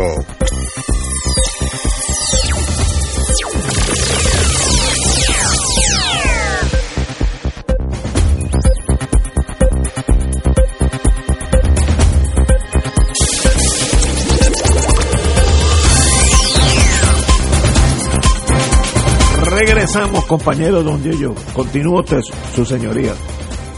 No, mira, lo, lo que dice Alejandro sobre la libre asociación es muy cierto, Eh, pero la experiencia que ha tenido Estados Unidos y, y que ha tenido Nueva Zelanda, que son los, los dos modelos que hemos estado discutiendo, es que los dos continúan, eh, los tres con Estados Unidos se renovaron con mayores beneficios y en Nueva Zelanda las subvenciones económicas que inicialmente le daba Nueva Zelanda a las islas Cook y Niue para que obviamente el país echara hacia adelante ya se han detenido porque han tenido un desarrollo económico exitoso y no necesitan de las dádivas de la metrópoli que también hay que aclarar que en esa libre asociación que tiene Estados Unidos con Palau, Micronesia y las Islas Marshall también fluyen porque es algo de lo que la gente debe estar cuestionándose. Oye, y mis Pell Grants y, mi, y mis cupones y esas cosas, pues todo eso fluye a esos tres países. Y con la ventaja de que son sumas negociadas y que tienen quizás aumento de costo de vida y que el Congreso no puede intervenir a cambiártelo porque ya está negociado en un tratado. O sea, si el año que viene se estipuló que me van a dar dos mil millones de dólares para, para esto, para Medicaid o para lo que fuera, el Congreso ya no puede decir te lo vamos a reducir por un 25% porque ya está estipulado en un tratado y sería una violación del tratado. Así que sí, esas subvenciones económicas a nivel individual continuarían en esa relación de libre acción. Pero de hecho, y, y la realidad jurídica, yo creo que el Partido Popular, si decide optar por la opción de libre acción, le tiene que explicar al pueblo claramente de que también puede haber una rotura unilateral, porque esa es parte de la relación. La relación se supone que prospere y crezca y madure y se continúe renovando, pero existe la posibilidad de que una de las partes decida que hasta aquí llegamos y quizás podría ser Puerto Rico que es tan próspero porque yo creo que pues, tenemos el potencial de serlo, que sea el que diga, mira mi hermano, ya no necesitamos esa relación, pero eso obviamente sería a largo plazo, pero yo creo que el Partido Popular, si decide optar por la, por la, por la opción de libre acción, le tiene que hablar claro a la gente, pero nunca lo han querido discutir con la profundidad y, en el detalle que se necesita tener una conversación con el pueblo inteligentemente. Así que yo concurro con, con, con Alejandro de que esa posibilidad existe y hay que obviamente ponerla en la mesa para discutirla. Don Edgardo Román. Uno puede, uno puede observar que, ¿verdad? que hay elementos objetivos, indiscutidos, eh, que muestran a un partido popular debilitado. Eso es un, eso es un dato, no, no, no debe haber un cuestionamiento de que ellos así.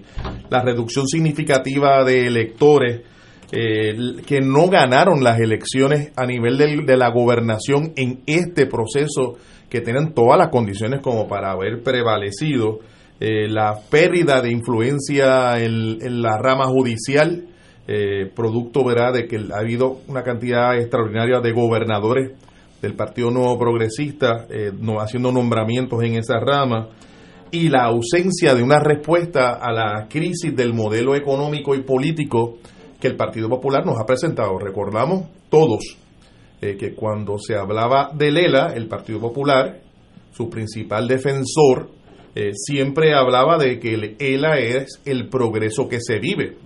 Y también eh, que Puerto Rico, gracias al Estado Libre Asociado, se había convertido en la vitrina del Caribe. E- esas expresiones, esas expresiones ciertamente no tienen ninguna base en este momento histórico en el, en el país. Y ese debilitamiento de la propuesta del Partido Popular viene acompañado de una situación que también es evidente, que es que no ha habido una respuesta contundente, una respuesta clara.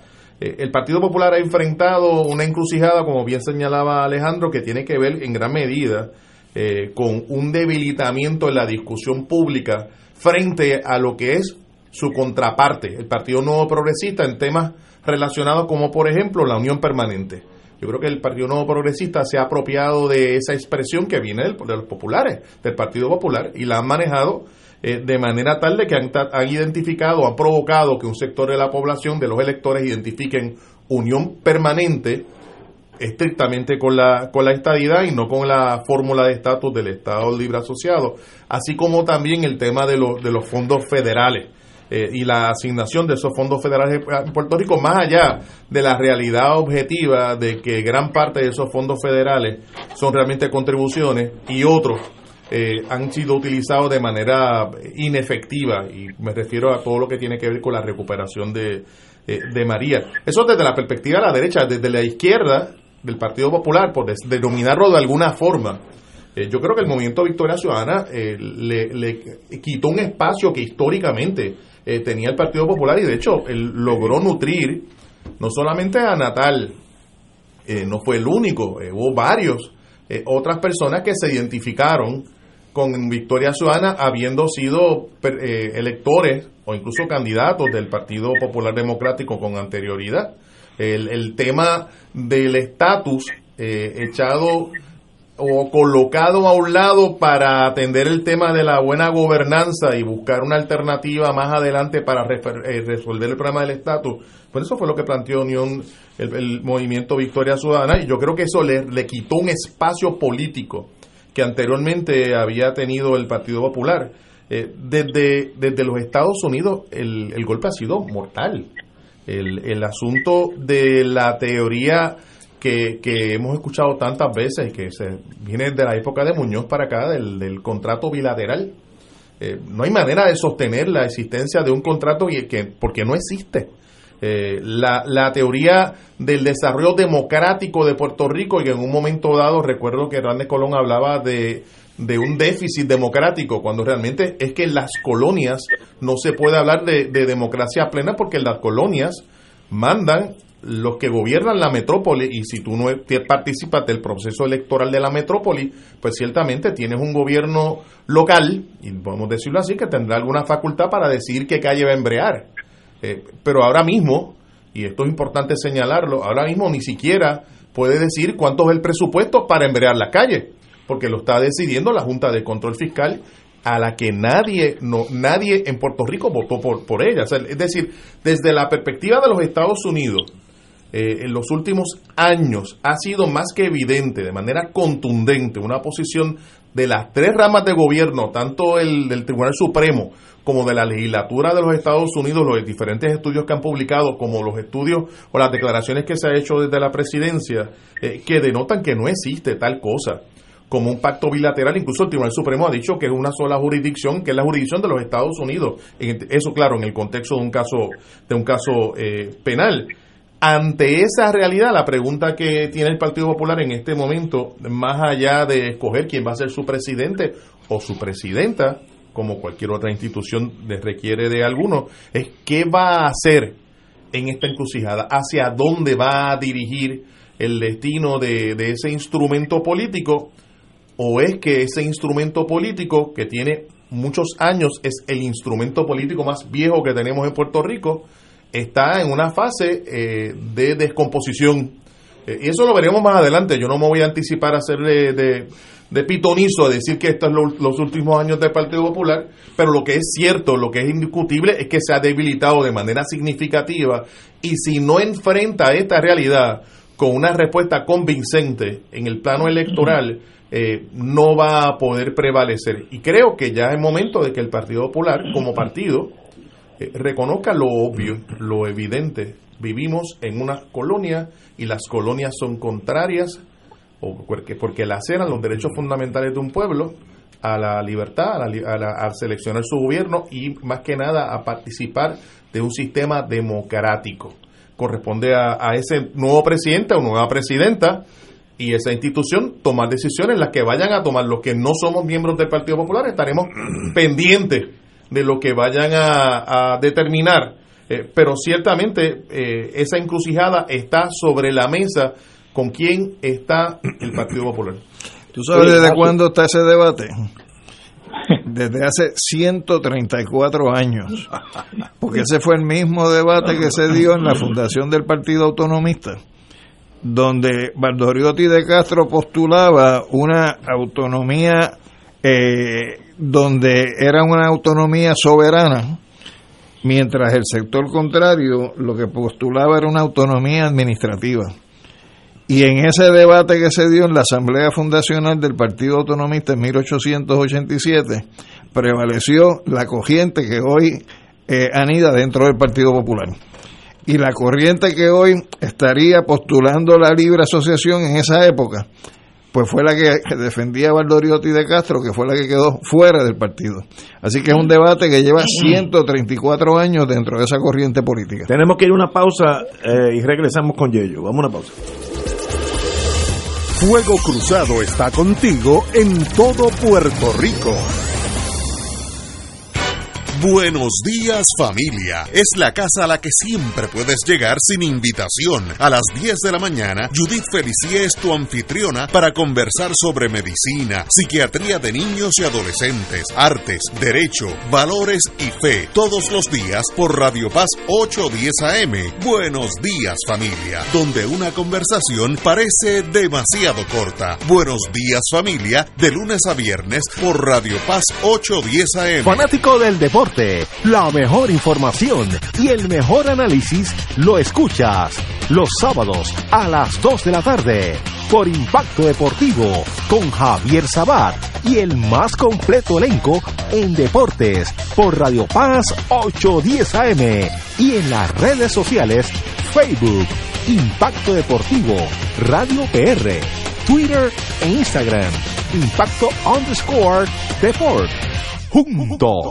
impactando el deporte nacional. En Oro 92.5 FM, Radio Paz 810 y el Canal 13 estamos trabajando a tono con la emergencia que en estos momentos está viviendo Puerto Rico. Estamos ofreciendo nuestros servicios al máximo con el personal disponible según nos permitan las circunstancias. Si tiene un mensaje para ofrecer a sus asociados, clientes o personal, solo tiene que llamar al 787-349-7949. 787-552-0825 y nuestros empleados le comunicarán al personal de ventas para atender su necesidad. A nuestros clientes estén en comunicación con su ejecutivo o ejecutiva de ventas que continúan ofreciendo sus servicios como de costumbre. Recuerden los teléfonos 787-349-7949 y 787-552-0825.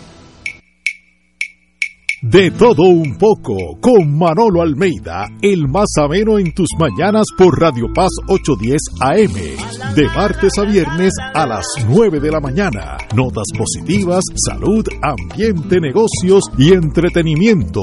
De todo un poco, martes a viernes por Radio Paz. ¡Estamos vivos! Y ahora continúa Fuego Cruzado.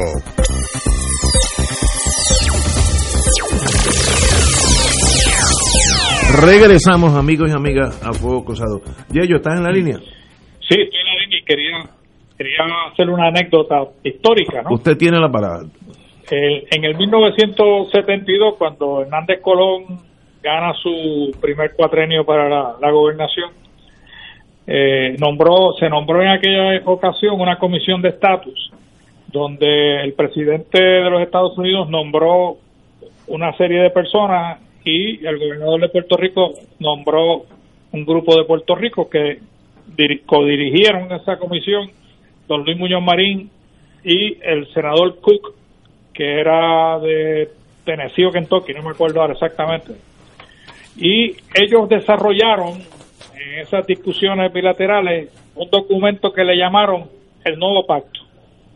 Bueno, en el 1975 y 6 se supone que ese documento fuera un proyecto de administración que iba a radicar Nixon, que ese era el acuerdo que había.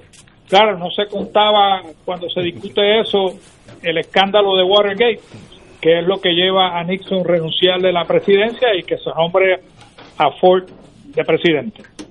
Bueno, en ese entonces, don Jaime Benítez era el comisionado residente de Puerto Rico y eh, yo empecé a trabajar a principios del 76 como ayudante legislativo de don Jaime Benítez. Y ya en diciembre del 75 él se había dado cuenta que el compromiso de Nixon eh, no se iba a dar porque renunció. Así que él se da la tarea de erradicar el nuevo pacto como un proyecto de ley en la Cámara de Representantes. Y radica el proyecto y cuando yo llego en 76, parte de las tareas que me da don Jaime me dice, Ortiz, yo necesito que tú me encamines y le des cauce al nuevo pacto. Bueno, ya en el Congreso de los Estados Unidos, en los primeros meses, yo me di cuenta más o menos cómo funcionaba aquel aparato allí y empecé a cabildear a los a los staffers, a los a los a los que eran a mi nivel, que eran ayudantes legislativos de los miembros del Congreso de la Comisión del Interior, que ahora es la Comisión de Recursos Naturales, que es la que brega con el asunto de Puerto Rico. y, y era la, la comisión con jurisdicción directa sobre el proyecto que don Jaime había radicado y que le llamaban el nuevo pacto. Bueno, en las discusiones con los staffers, a los cuales lo, lo tratábamos de hacer por las tardes, eh, con unos piscolabes y unas cosas para yo relajadamente explicarle de qué se trataba el nuevo pacto y el proyecto.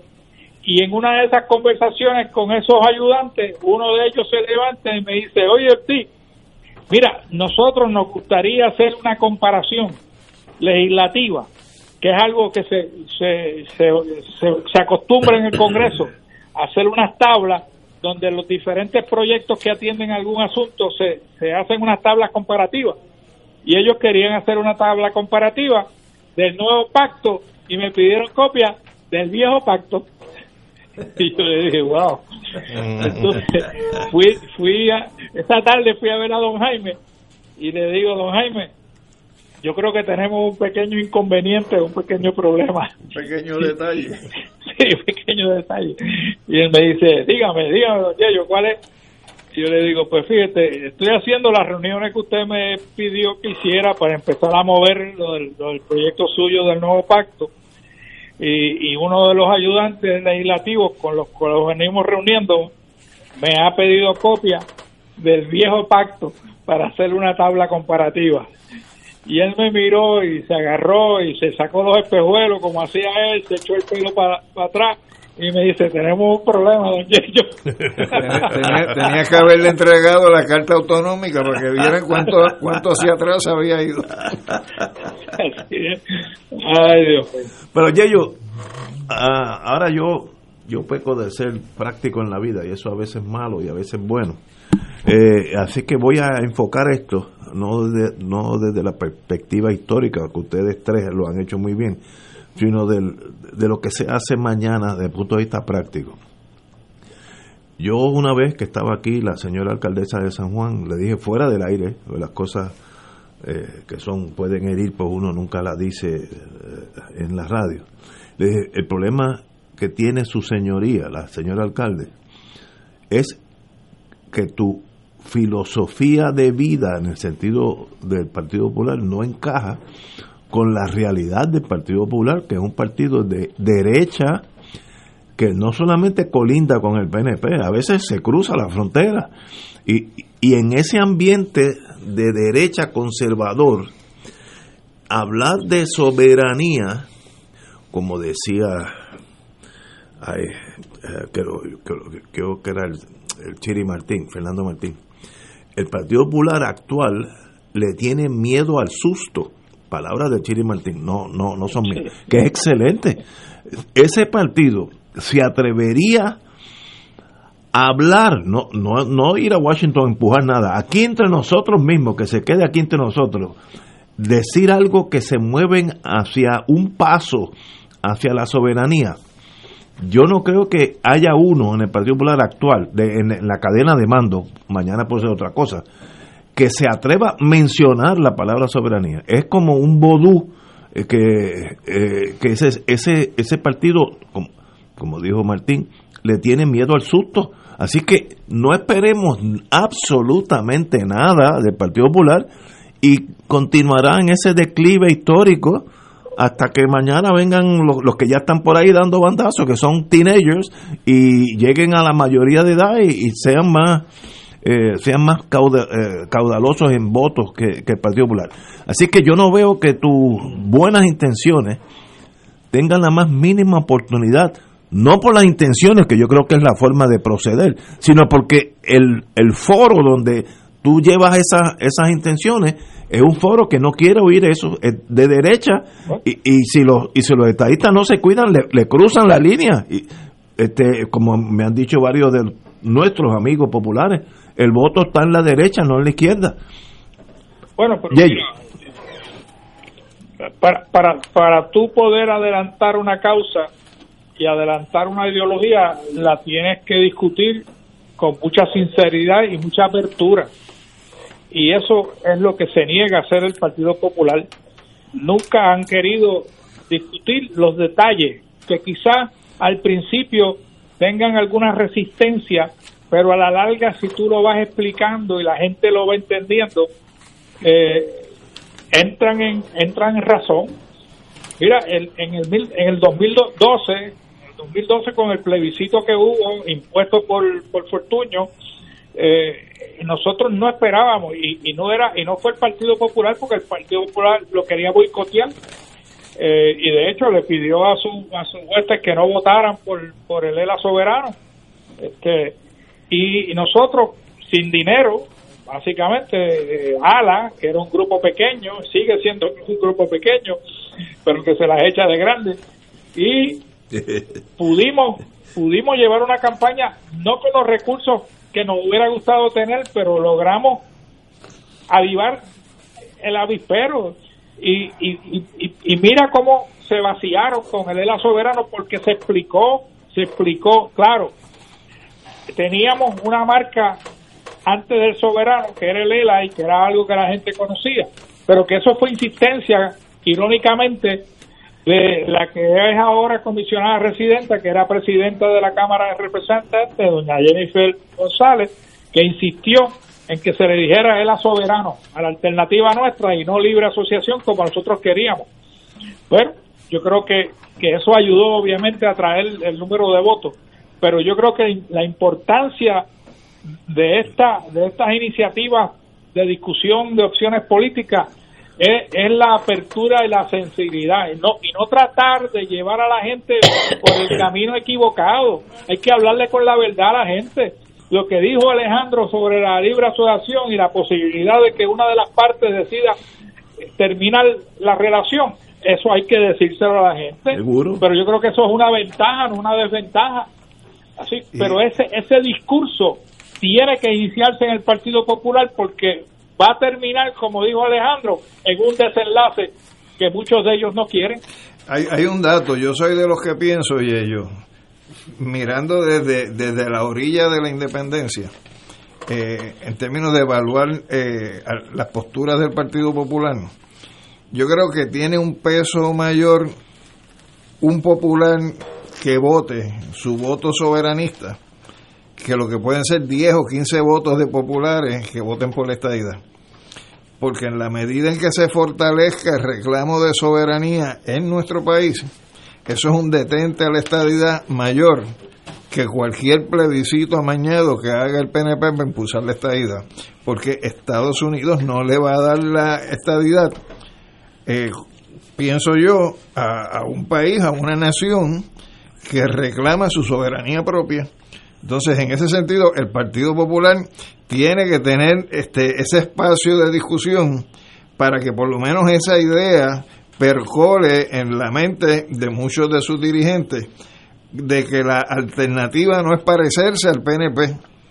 La alternativa tiene que ser parecerse a los que se reclama desde el punto de vista de la identidad de un pueblo, de una nación, como aspiración a la soberanía. Y yo creo que Estados Unidos eh, miraría con mucho cuidado un incremento en el reclamo soberano de parte de los puertorriqueños, como yo creo que a raíz de lo que fueron las pasadas elecciones, las personas que observan la política en Puerto Rico a distancia desde el imperio tienen que haber puesto ojo avisor en el crecimiento que ha habido de un partido que no existía y tiene 14% de los votos y de un partido que venía tropezando con la piedra como lo hacía Sísifo subiendo la, a la colina en cada elección que después que estaba en la dirección de subirla la colina le venía la, la piedra le venía hacia atrás y que se haya dado un escenario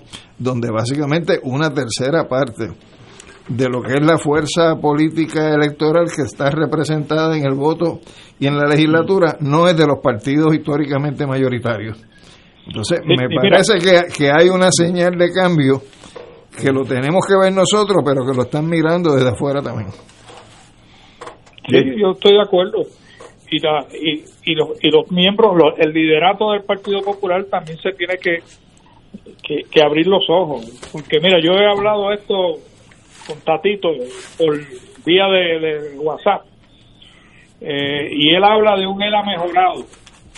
y creo que Natal ayer habló de eso también, de, de que Estados Unidos le, le, delegue más poderes a Puerto Rico. Mira, las metrópolis no están en el negocio de delegar poderes, ellos lo quieren todo para ellos. Eh, correcto. Y la, la, lo otro que la, la, entrevista que le hicieron a Charlie Delgado en el Nuevo Día, que él hablaba de, de hacer que Estados Unidos hiciera tratados contributivos y metiera a Puerto Rico pues mira, es un tratado de Estados Unidos, no de Puerto Rico.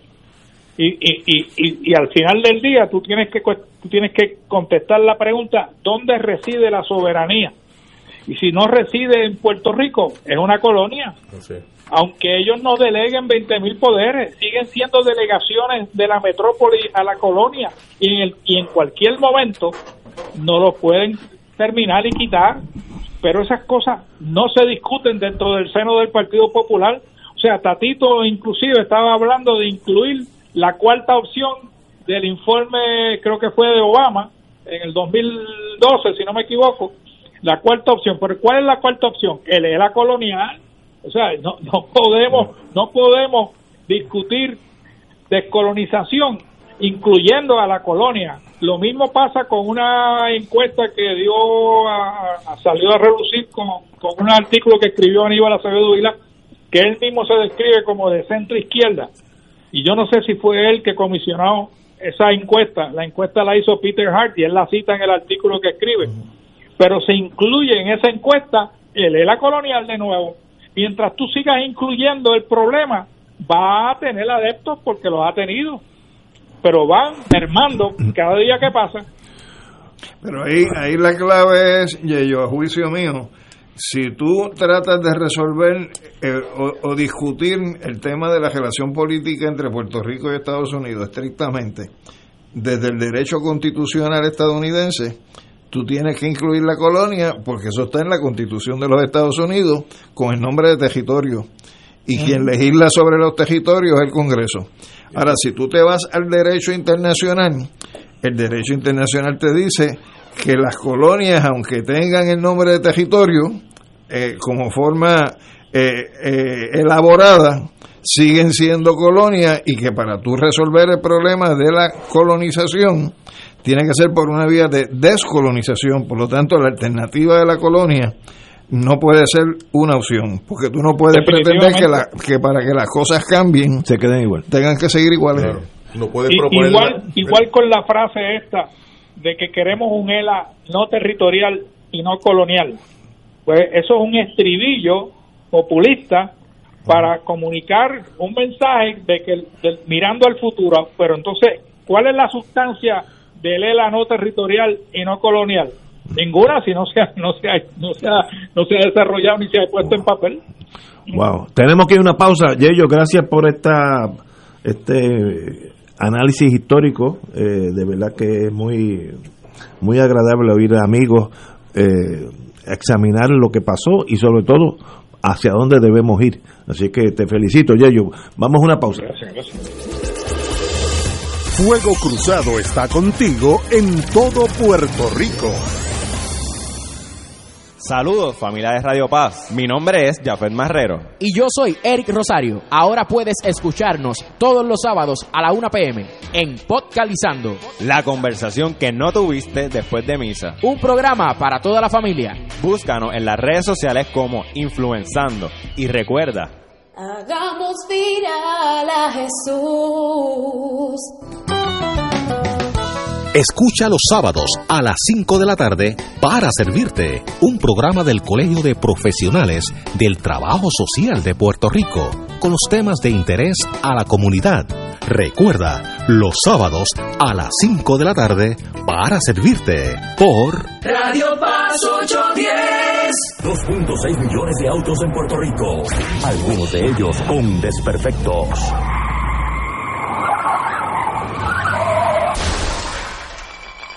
Autocontrol.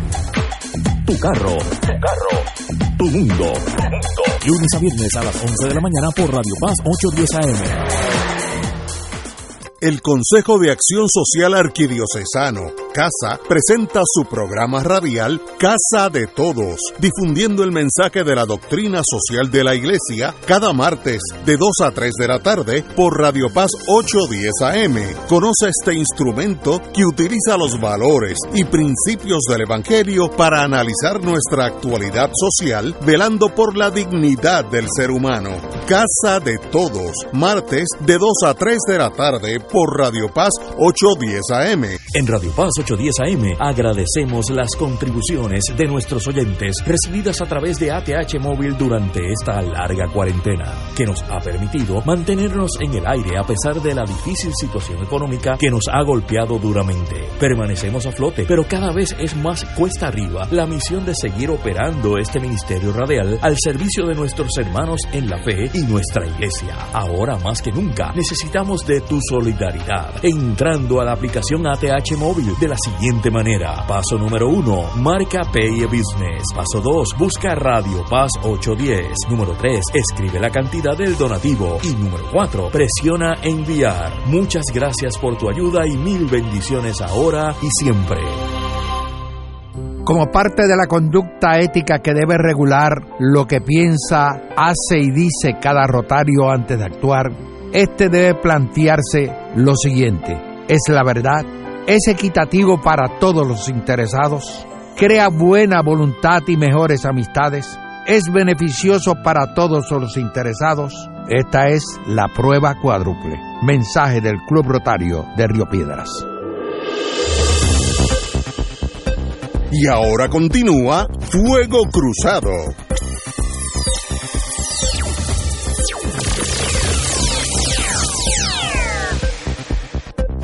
Amigo, amiga, para redondear este interesantísimo tema, eh, compañero. Bueno, si, si hay una encrucijada eh, y si lo que se ha discutido en la tarde de hoy y en el programa de ayer igual eh, son los asuntos fundamentales a, considerar, eh, yo no, no veo en ninguno de los dos candidatos que han sonado para la presidencia del Partido Popular una actitud de cambio. Yo, yo no veo en el alcalde de Calle y tampoco en el presidente del Senado eh, una, una posibilidad real eh, que venga acompañada de una propuesta eh, que dé cara, eh, que traiga opciones en relación con el desarrollo de, de la colonia, o más bien con la terminación, con la, con la culminación de manera definitiva de la, de la, de la colonia, que me parece que la, lo que están proyectando es que tendremos un tanto más de lo que ya habíamos conocido.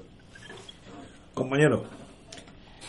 Pues nada, yo creo que la- la- las piezas están sobre la mesa y, y me parece que pues el Partido Popular eh, yo no creo que trascienda mucho eh, la discusión de cara al proceso que va a enfrentar de ese Consejo General que como dice Yello son creo que son 580 los integrantes Eh, y que me parece que salga quien salga por lo menos de los que se perfila van a ser los candidatos, no le veo eh, realmente una inclinación a que se produzca un cambio radical.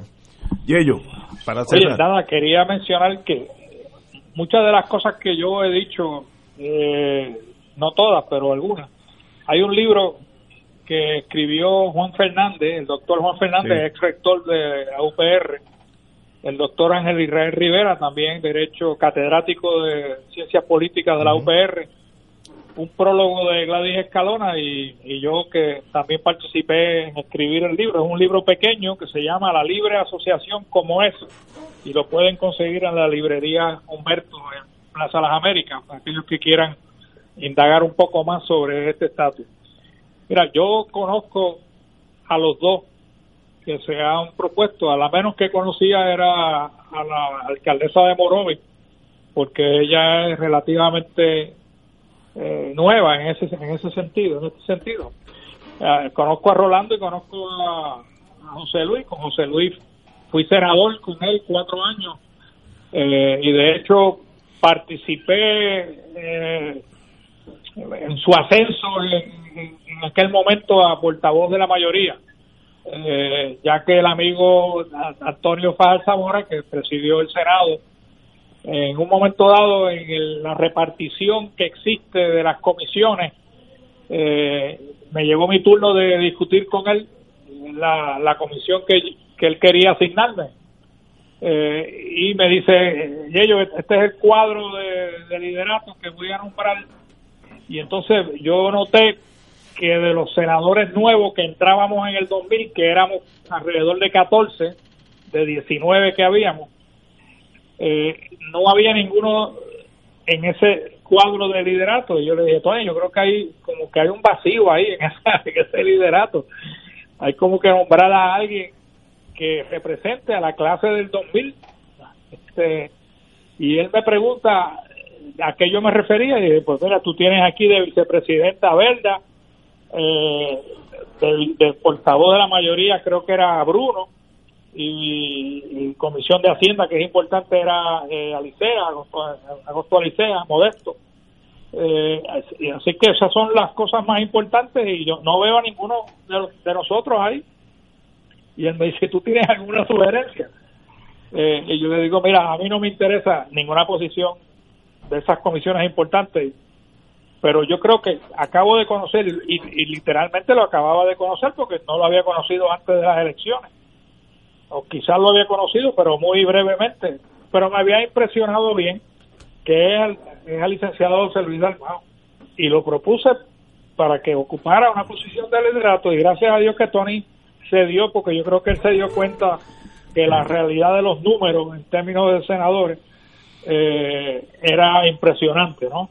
Pues yo terminé presidiendo la Comisión de Asuntos Internacionales y Federales, eh, que como que una cosa contradice la otra, pero esa fue la comisión que quisimos hacer y tuvo unas incursiones en el ámbito internacional de importancia, porque pasamos a ser miembro de parlamentos en Latinoamérica que nunca Puerto Rico había incursionado. Pusimos, estuvimos en el Parlamento de Centroamérica, el Parlacén, que tiene sede en Guatemala, y yo iba casi dos meses y, y- participaba en los debates del Parlacén, también en el Parlamento Pan- Panamericano, que tenía sede en Quebec y después otra sede en Brasil, y Puerto Rico participaba como país. Así que se lograron una serie de cosas, inclusive fue fuimos al Parlamento Europeo y trajimos al Parlamento Europeo a Puerto Rico. Eh, así que hubo unas cosas que obviamente no se le dio seguimiento porque al ganar el PNP eh, en las próximas elecciones, ellos, todo lo que sea aquello internacional, no lo quieren tocar ni con un palo de 10 pies. Así que Yello, muchas gracias eh, por... participé en algo en que José Luis Dalmau lograra escalar los lideratos, pero tiene razón Román. No, no, no veo eh, una discusión profunda sobre la soberanía, la libre asociación dentro del partido si ellos son los que presiden el Partido Popular. Totalmente de acuerdo. Eh, bueno, vamos a darle un giro, pero estoy seguro que esto que voy a decir tal vez tenga algún comentario, sobre todo de Alejandro, que es el historiador aquí de, la- de los muchachos.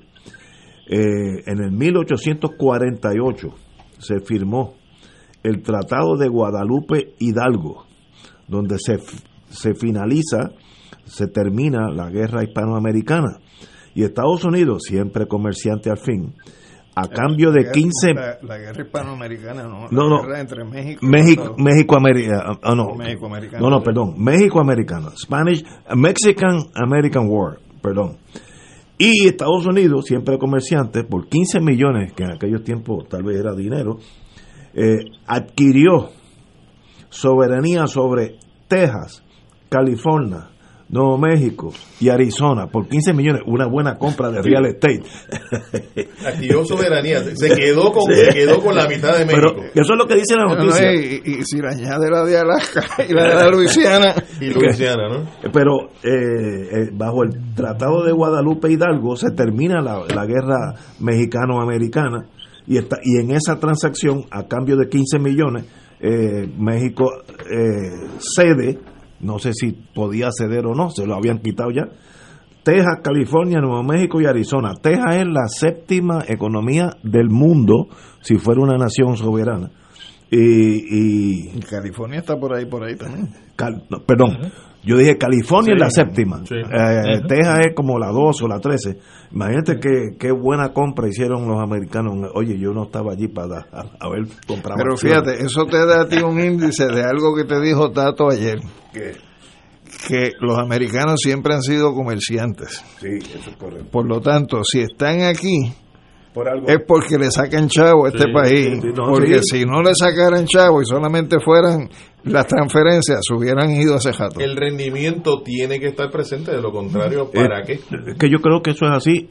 La mayoría de las colonias que se dio Inglaterra era porque dejaban de ser productivas en el sentido económico. Para él, para, para Inglaterra. Digo, bueno, ve- la isla aquí que está al lado de nosotros, eh, Dominica, Dominica. ¿Y Jamaica? Eh, Jama- no, Dominica. Ja- Jamaica también la transfirieron, Sí. le dieron la independencia y las Bahamas y British, Belice. British Honduras, que Belice. lo que hoy es Belice, no quisieron separarse. Le dijeron, espérate, espérate, yo soy tan bueno con ustedes, creo tanto en la democracia, que desde mañana son libres. Era Sí. para salir de un costo adicional. Es, ¿no? es interesante porque luego Estados Unidos se convierte en el segundo país hispanoparlante del mundo. Sí, ya tiene, Después de México. ya tiene casi 50 millones de hispanoparlantes, según... Habla, hay más gente hablando español en los Estados Unidos que en España. O sea, que tú crees que el muro de Trump hubiera tenido más kilómetros si, si se hubiera quedado México como era.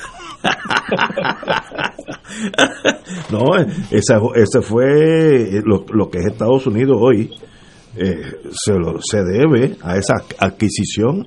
Texas, California, Nuevo México, Arizona. Eso, Y- y eso los- fue y bien los- grande. Y los cañonazos que hubo antes. Ah, bueno, de- a veces la, para, a veces la, la, la diplomacia es posterior a los cañones. Eso, la, la vida es así. Con Clausewitz decía Sí.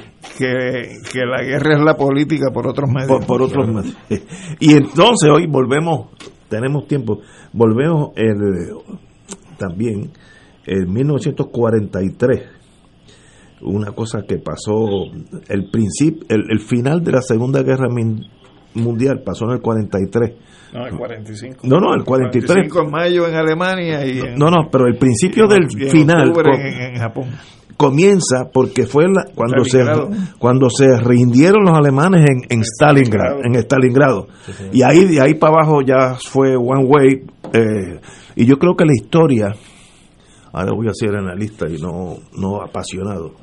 La historia eh, y también es porque uno vive bajo la sombrilla de la influencia norteamericana. Los que ganaron la Segunda Guerra Mundial fue Rusia. A, Rus- a un costo de 20 y Ve- pico de 26 millones de, de, de rusos. 26 millones, ¿tú sabes lo que es eso? Más de la población de la mayoría de los países Estados- aún hoy. Pero Estados Unidos le sacó un rendimiento económico Ah, sí. que no lo No. pudo sacar la Unión Soviética que estaba destruida. Pero eh, yo a veces oigo a gente que están supuestos a ser militares o estudiosos de ese mundo y no le dan el mérito que merece Rusia la Unión Digo- Soviética. en lo que era la Unión Soviética. Y ellos no es que tuvieron que tomar una decisión, es que los alemanes entraron y los iban a matar a todos. Así que cuando tú te enfrentas a esa realidad, no hay opción, es morir La- o la- vivir. La política alemana sobre esos territorios que, que bordearon eh, el Volga era la despoblación Sí. para sustituirlo por población Por- por- alemana. Lebensraum. Y por eso fue que hay tanto muerto ejecutado judío No, y no, y fueron. y, y en Ucrania, en Polonia, no, o sea, no, no, fue una sí, cosa horrorosa. este, las atrocidades que hicieron los alemanes eh, en los países bálticos, por ahí, fue una cosa sencillamente que, a menos que uno vea las fotos, la- las películas antiguas, uno no se da, no, se le hace muy difícil pensar que un ser humano puede hacer esas cosas a otro ser humano. Muy difícil. Eh, más allá de los animales salvajes en la jungla, ¿no? Eso se comportan como caballeros comparado a lo que pasó. Y, cautela, eso pasó en Alemania, uno de los países más cultos, más instruidos, más educados la del mundo. civilizada de Europa. Sí. ¿Y por qué? En una generación tú puedes tornar un país de gente civilizada a animales salvajes. Por tanto, el peligro que yo veía en Trump lo estaba mirando a, a la, a la Alemania nazi. Eh, así que mucho cuidado con decir, bueno, este es el país, eh, aquí nació la democracia. eh, América de Beauty. así, cuidado. Bueno, América. Mira, mira, mira la señora que expulsaron ayer de las comisiones en la Cámara. Green, Green. esa, tú como tuviste raíces por allá, si pudieras traerla aquí para Fuego Cruzado, me gustaría tener. esa sí que está demente. Ella dice que los fuegos de California fue producto de los israelitas que tenían unos rayos láser que quemaron eh, la California y lo dice en público, ¿sabes? No es que esté borracha en un cafetín, lo dice eh, allí en el hemiciclo. Eh, pero tú viste, tú viste el póster, la gráfica que presentó Steny Hoyer cuando estaba discutiendo su turno a favor de que la expulsaran. Era un póster donde ella aparecía, un retrato de ella, con un AR-15 y al lado habían tres retratos de lo que llaman el squad, que es Alejandra Ocasio Cortés, la muchacha de Minnesota y la otra, la musulmana y, la otra de Eh, eh. Massachusetts, creo que es. O sea, y, y el, y el póster decía, esta, este es tu, esto es lo que te, esto es lo que te, lo que te espera. O sea, eh, no, esa señora está loca. Eso para mí, este no es un caso que sea un redneck, de eso no. Yo creo que es- esta sí que está demente, porque dice que eso, lo- eso de los rayos láser de los israelitas. Y así, es, y así fue electa. Y electa por South Carolina. sí sacó más votos, lo en cual. un distrito representativo de Georgia, bien conservador. Ahora, la pregunta que yo me hago, y me gustaría escucharla porque no la he oído, hubo un caucus republicano, ¿y quién pertenece a ese caucus republicano privado? Que no se discutió fuera, solamente se discutió la votación. Me gustaría saber cómo votó Jennifer González, porque ella estaba en ese caucus republicano. Pero es imposible que ella es vote. colega de ella. No, tiene que haber votado para la expulsión de esta señora. Ponga la mano está- se te puede quemar. Pero no, está calladita, no ha dicho nada. No, no, pero esa señora de South Carolina, Green, de apellido, para mí está demente. Y, y el mismo partido le, le quitó la, la estar en comités que tengan alguna No, no, no. relevancia. No, no, Ignacio, el partido la apoyó. en Ah, pero no, no, el- la, la, Cámara. La expulsó La Cámara. mayoría demócrata. Sí, tienes razón. 199 republicanos votaron con ella. Ay, Así que tú te imaginas la cara del, del Partido Republicano, ¿quién es? Ella. si yo fuera demócrata en Estados Unidos, yo no, yo no le metería caña a esa señora ni a Trump, porque esos son los mejor, los mejores fichas para que el partido pierda de nuevo, porque eh, eh, la demencia llega un momento que aún los republicanos, el republicano honesto que trabaja en New York City o en California, va a decir esta gente está demente. Y es así que dice cosas que rayan en, hospitalización. Eh, pero anyway, bueno. Eh, Pero no es la primera vez que eso ocurre. Acuérdate de aquella Sara Painter. Palin, Palin. En Alaska. De Alaska, pues esa también tenía su, su, sus disparates. Sí, sí, pero había ella sido gobernadora del estado, yo- mira, y yo la, luego senadora. yo la admiré a ella porque es la persona con. Olvídate de los pilotos que tienen 20-20. Esa señora tenía tanta vista. Desde su casa veía Rusia. Así que es así que no hay piloto que se le pegue a Sarah Palin. Otra, otra. Sí. El estrecho de Bering, que hay tantos contrastes de No, colores. Y que son como 200, 300 millas. Son eso, la- las distancias en el Pacífico, nosotros que estamos acostumbrados al Atlántico, al Caribe, las distancias son chiquitas. En el en el Pacífico las distancias son gigantescas entre una isla y la otra. De ella veía desde el balcón. Eh, eh, pero, oye, desapareció porque nunca más ha aparecido. Se la tragó la tierra. Eh, bueno, buenas noticias para los que soldados que quieran permanecer en Alemania. Eh, Joe Biden, el señor presidente, dice que puso fin al apoyo de Estados Unidos, a- digo, al, a al salir de las tropas norteamericanas de Alemania.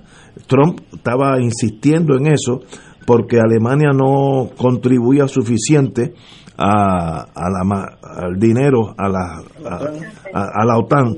Eh, y también tenía otras eh, bueno, también también eh, Biden puso fin al apoyo de Estados Unidos a una ofensiva saudí en Yemen, que lleva un montón de vidas, porque eso es a- helicóptero y cohetazo.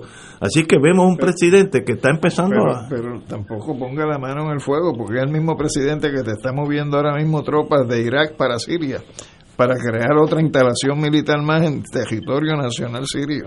Uy, bueno, hay que... Yello, tú que estás, tienes acceso a esa gente que tú tuviste por allá, háblate con Biden. Mira, pero Biden, hay que decir, la- lo positivo que quizás nos ayude un poquito a nosotros es que ayer, esta madrugada, se aprobó el paquete de, de Biden que incluye los 1.400 dólares. Sí, sí. Hay que decir eso también. Eso viene para acá. Eso lo incluyó en la resolución de presupuesto y ahora tienen que preparar la legislación, pero ya, Ya no está. necesitan la supermayoría del Senado. Excelente. Oye, y digo, ser pobre no, no, no llama la atención. En, en Birmania, Myanmar, pero antes era Birmania, han dado un golpe de Estado y los militares sacaron a una presidenta que era famosa por su caminata hacia la democracia en ese país y la sacaron bajo la... Oye, que, son flojos hasta mintiendo. Porque tenía radio de onda corta en su casa. Pues me sacarían a mí también. Yo, Walkie talkie, walkie walkie- pero que, que-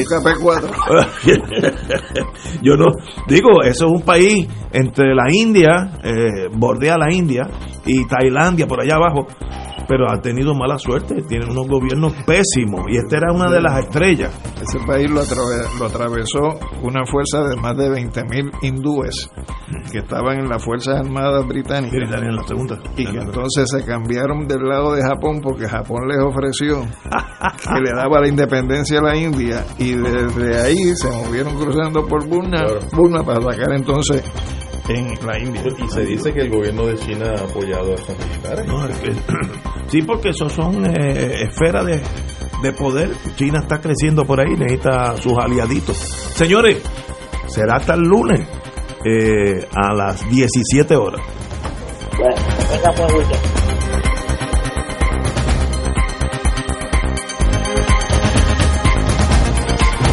Esta emisora y sus anunciantes no se solidarizan necesariamente con las expresiones vertidas en el programa que acaban de escuchar.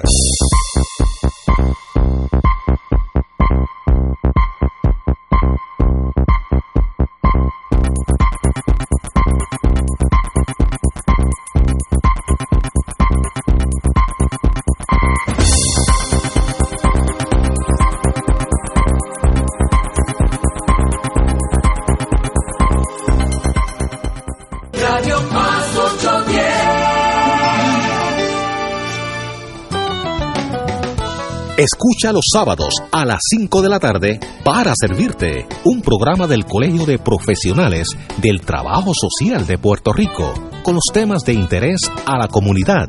Recuerda, los sábados a las 5 de la tarde para servirte por Radio Paz 810. Llegó la hora de reactivar el fervor católico y agradecer las bendiciones divinas. De regreso al santuario en persona para la misa de madrugadores desde las 5 y 30 de la mañana. La convocatoria es para reunirnos implementando todos los protocolos y distanciamiento social que garantice nuestra seguridad y no represente peligro para la salud en las amplias facilidades del Santuario Nacional de Nuestra Señora, Madre de la Divina Providencia en Cupey. Nos congregaremos con las debidas precauciones el sábado 6 de febrero a las 5 y 30 de la mañana. Misa de madrugadores de regreso al santuario. Para detalles accede a nuestra página en Facebook o llama al 787-646-9448. Transmisión radial por Radio Paz 810 AM y Radio Paz 810.com. Oro 92.5 FM. Radio Oro FM.com. Que yo soy tu hermano en las buenas y en las malas. Saludos hermanos, te habla tu diácono Carlos Morales. Y te pregunto, oye, ¿qué es diaconando? Pues diaconando es contigo en la enfermedad. Diaconando es nuestro catecismo. Diaconando es reflexiones para la vida. Diaconando es en defensa de la fe. Diaconando te acompaña también en tus oraciones. Acompáñame todos los sábados de 6 y 30 a 7 y media por Radio Paz 810.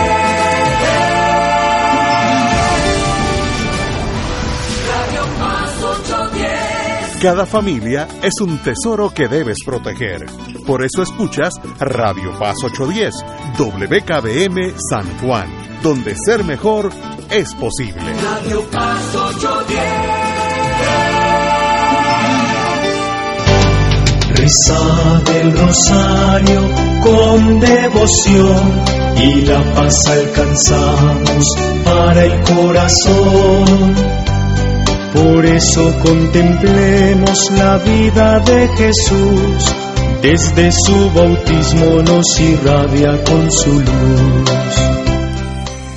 Muy buenas noches hermanas y hermanos en Cristo y María. El Ministerio de Rezadores del capítulo Sociedad Santo Nombre de Jesús, Parroquia Santa Cruz de Bayamón, se complace en rezar este Santo Rosario por las siguientes intenciones. Oremos por nuestros obispos, sacerdotes, diáconos, religiosas y religiosos, ministros extraordinarios de la comunión. Por nuestro arzobispo, Monseñor Roberto González Nieve, nuestros párroco Fray Marcos Espinel, nuestro consejero espiritual Fray Aníbal Rosario. Oremos por la salud de Josi Mejías, Aurelio Morales, Pedro Sánchez, Raymond Borges, Katsi Santiago, Carelis Santiago, Yolanda Bernal, Carlos Hernández, Kiara Borges, Fernando Rivera, Carmen Vázquez, Mercedes Rivera, Provi Román, Lisette Jiménez, Rafi Vega y Cándido Ortiz. Y por los difuntos, Carmen Milagros, Verania Muriel y esposo, Andrés Santiago, y por todos los difuntos del COVID. Jason Jean Rivera, Harson Rivera, Carlos Román y Carmen Caballero. Por la señal de la Santa Cruz de nuestros enemigos, líbranos Señor Dios nuestro, en el nombre del Padre, del Hijo y del Espíritu Santo. Amén. Señor mío Jesucristo, Dios y hombre verdadero, Creador, Padre y Redentor mío, por ser tú quien eres y porque te amo sobre todas las cosas, a mí me pesa de todo corazón haber